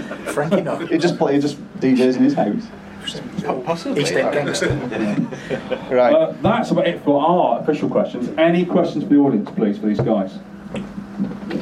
You said Tronad's had a look. Here he Oh, goes. no, do it. no, Here's his little stooge. Giant Jimmy. Go on. don't do it. Uh, This is actually my question, it's not from Trona. All right. So, Dave, you, you mentioned that there's got to be an attraction to the game, you know, for you to put that much effort into it. Yeah. I'd, I'd be interested to know how your relationship with the game has changed from I hate when you first played it and you it. liked it to to put so much effort in to get to that standard. Do you, do you fall out of love with the game along, the, along that journey? When you're getting worse at the game, you, you do kind of lose it a bit. But you, I mean, I can remember. I mean, I remember playing it. I, I, it's my most vivid memory of an arcade game from like 1979, 80. So I think there's a lot of nostalgia in there. But it's, I, I don't know. I, I love. I still love the game. I find it. It's it's quite a relaxing game to play. So I think that's why I stuck No, at it's it. because not. It, it's really it's, it's, it's, it's therapeutic. It really is. It's, it's one of these games that you can just chill out to and just you can just. And I think that's what you've got to do. You've got to you've got to relax when you play these games because I think I think they kind of they try and work to try and wind you up these games. You know because they have this like this thrumming noise in the background. winding me up. Well, they, they have this like noise in the background as, as, the, as the level progresses. It intensifies and it's to get you it's to get your heart rate going. Really. Like- Pac-Man does that, doesn't it? Yeah, John? like- the, the whining gets Yeah. faster Well, yeah, the you play. siren goes And the same, right? same with Space Invaders, you get like that heartbeat noise in the background, and it's it's there to wind you up. So you've got to try and put that out of your head. Um, John and I spoke about this in the past about how certain people play certain games. Um, and uh, John, if you know John on a personal level, like I do, I've shared hotel rooms with him and all sorts. Uh, so, so John, John's a, a, by his own admission, I'm sure, is, is, is you know a, a very precise guy. Um, his, his sort of mind operates in a certain way, wants everything to be just so, and he's very organised and likes to iron a t-shirt, whereas I don't.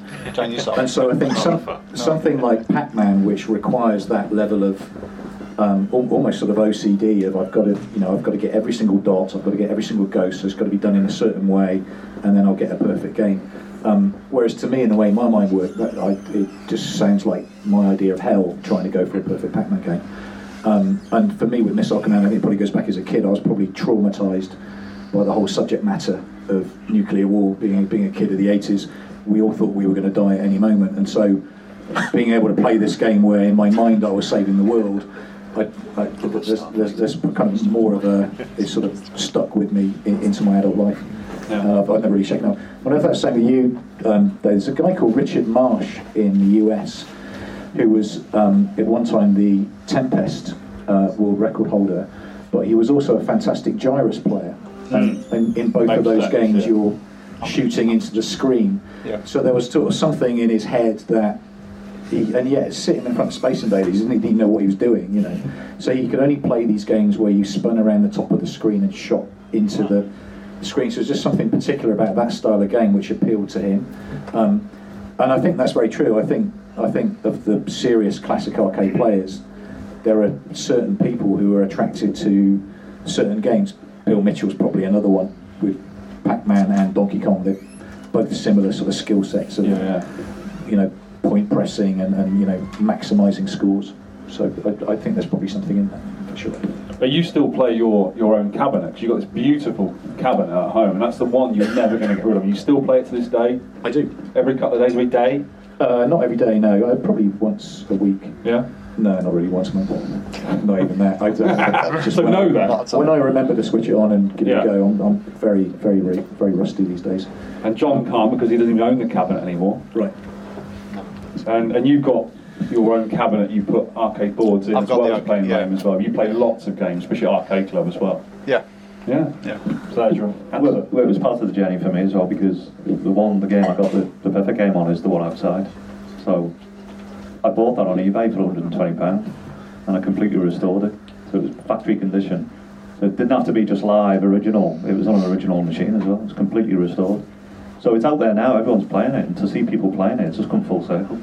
I knew what was going to happen. I wanted to do this, get a perfect game, and then the machine was going to go back in the wilderness for people to enjoy.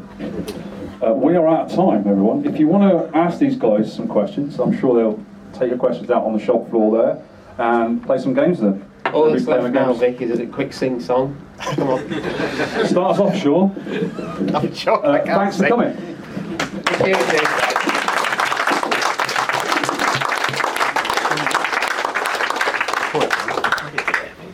Now get out of here!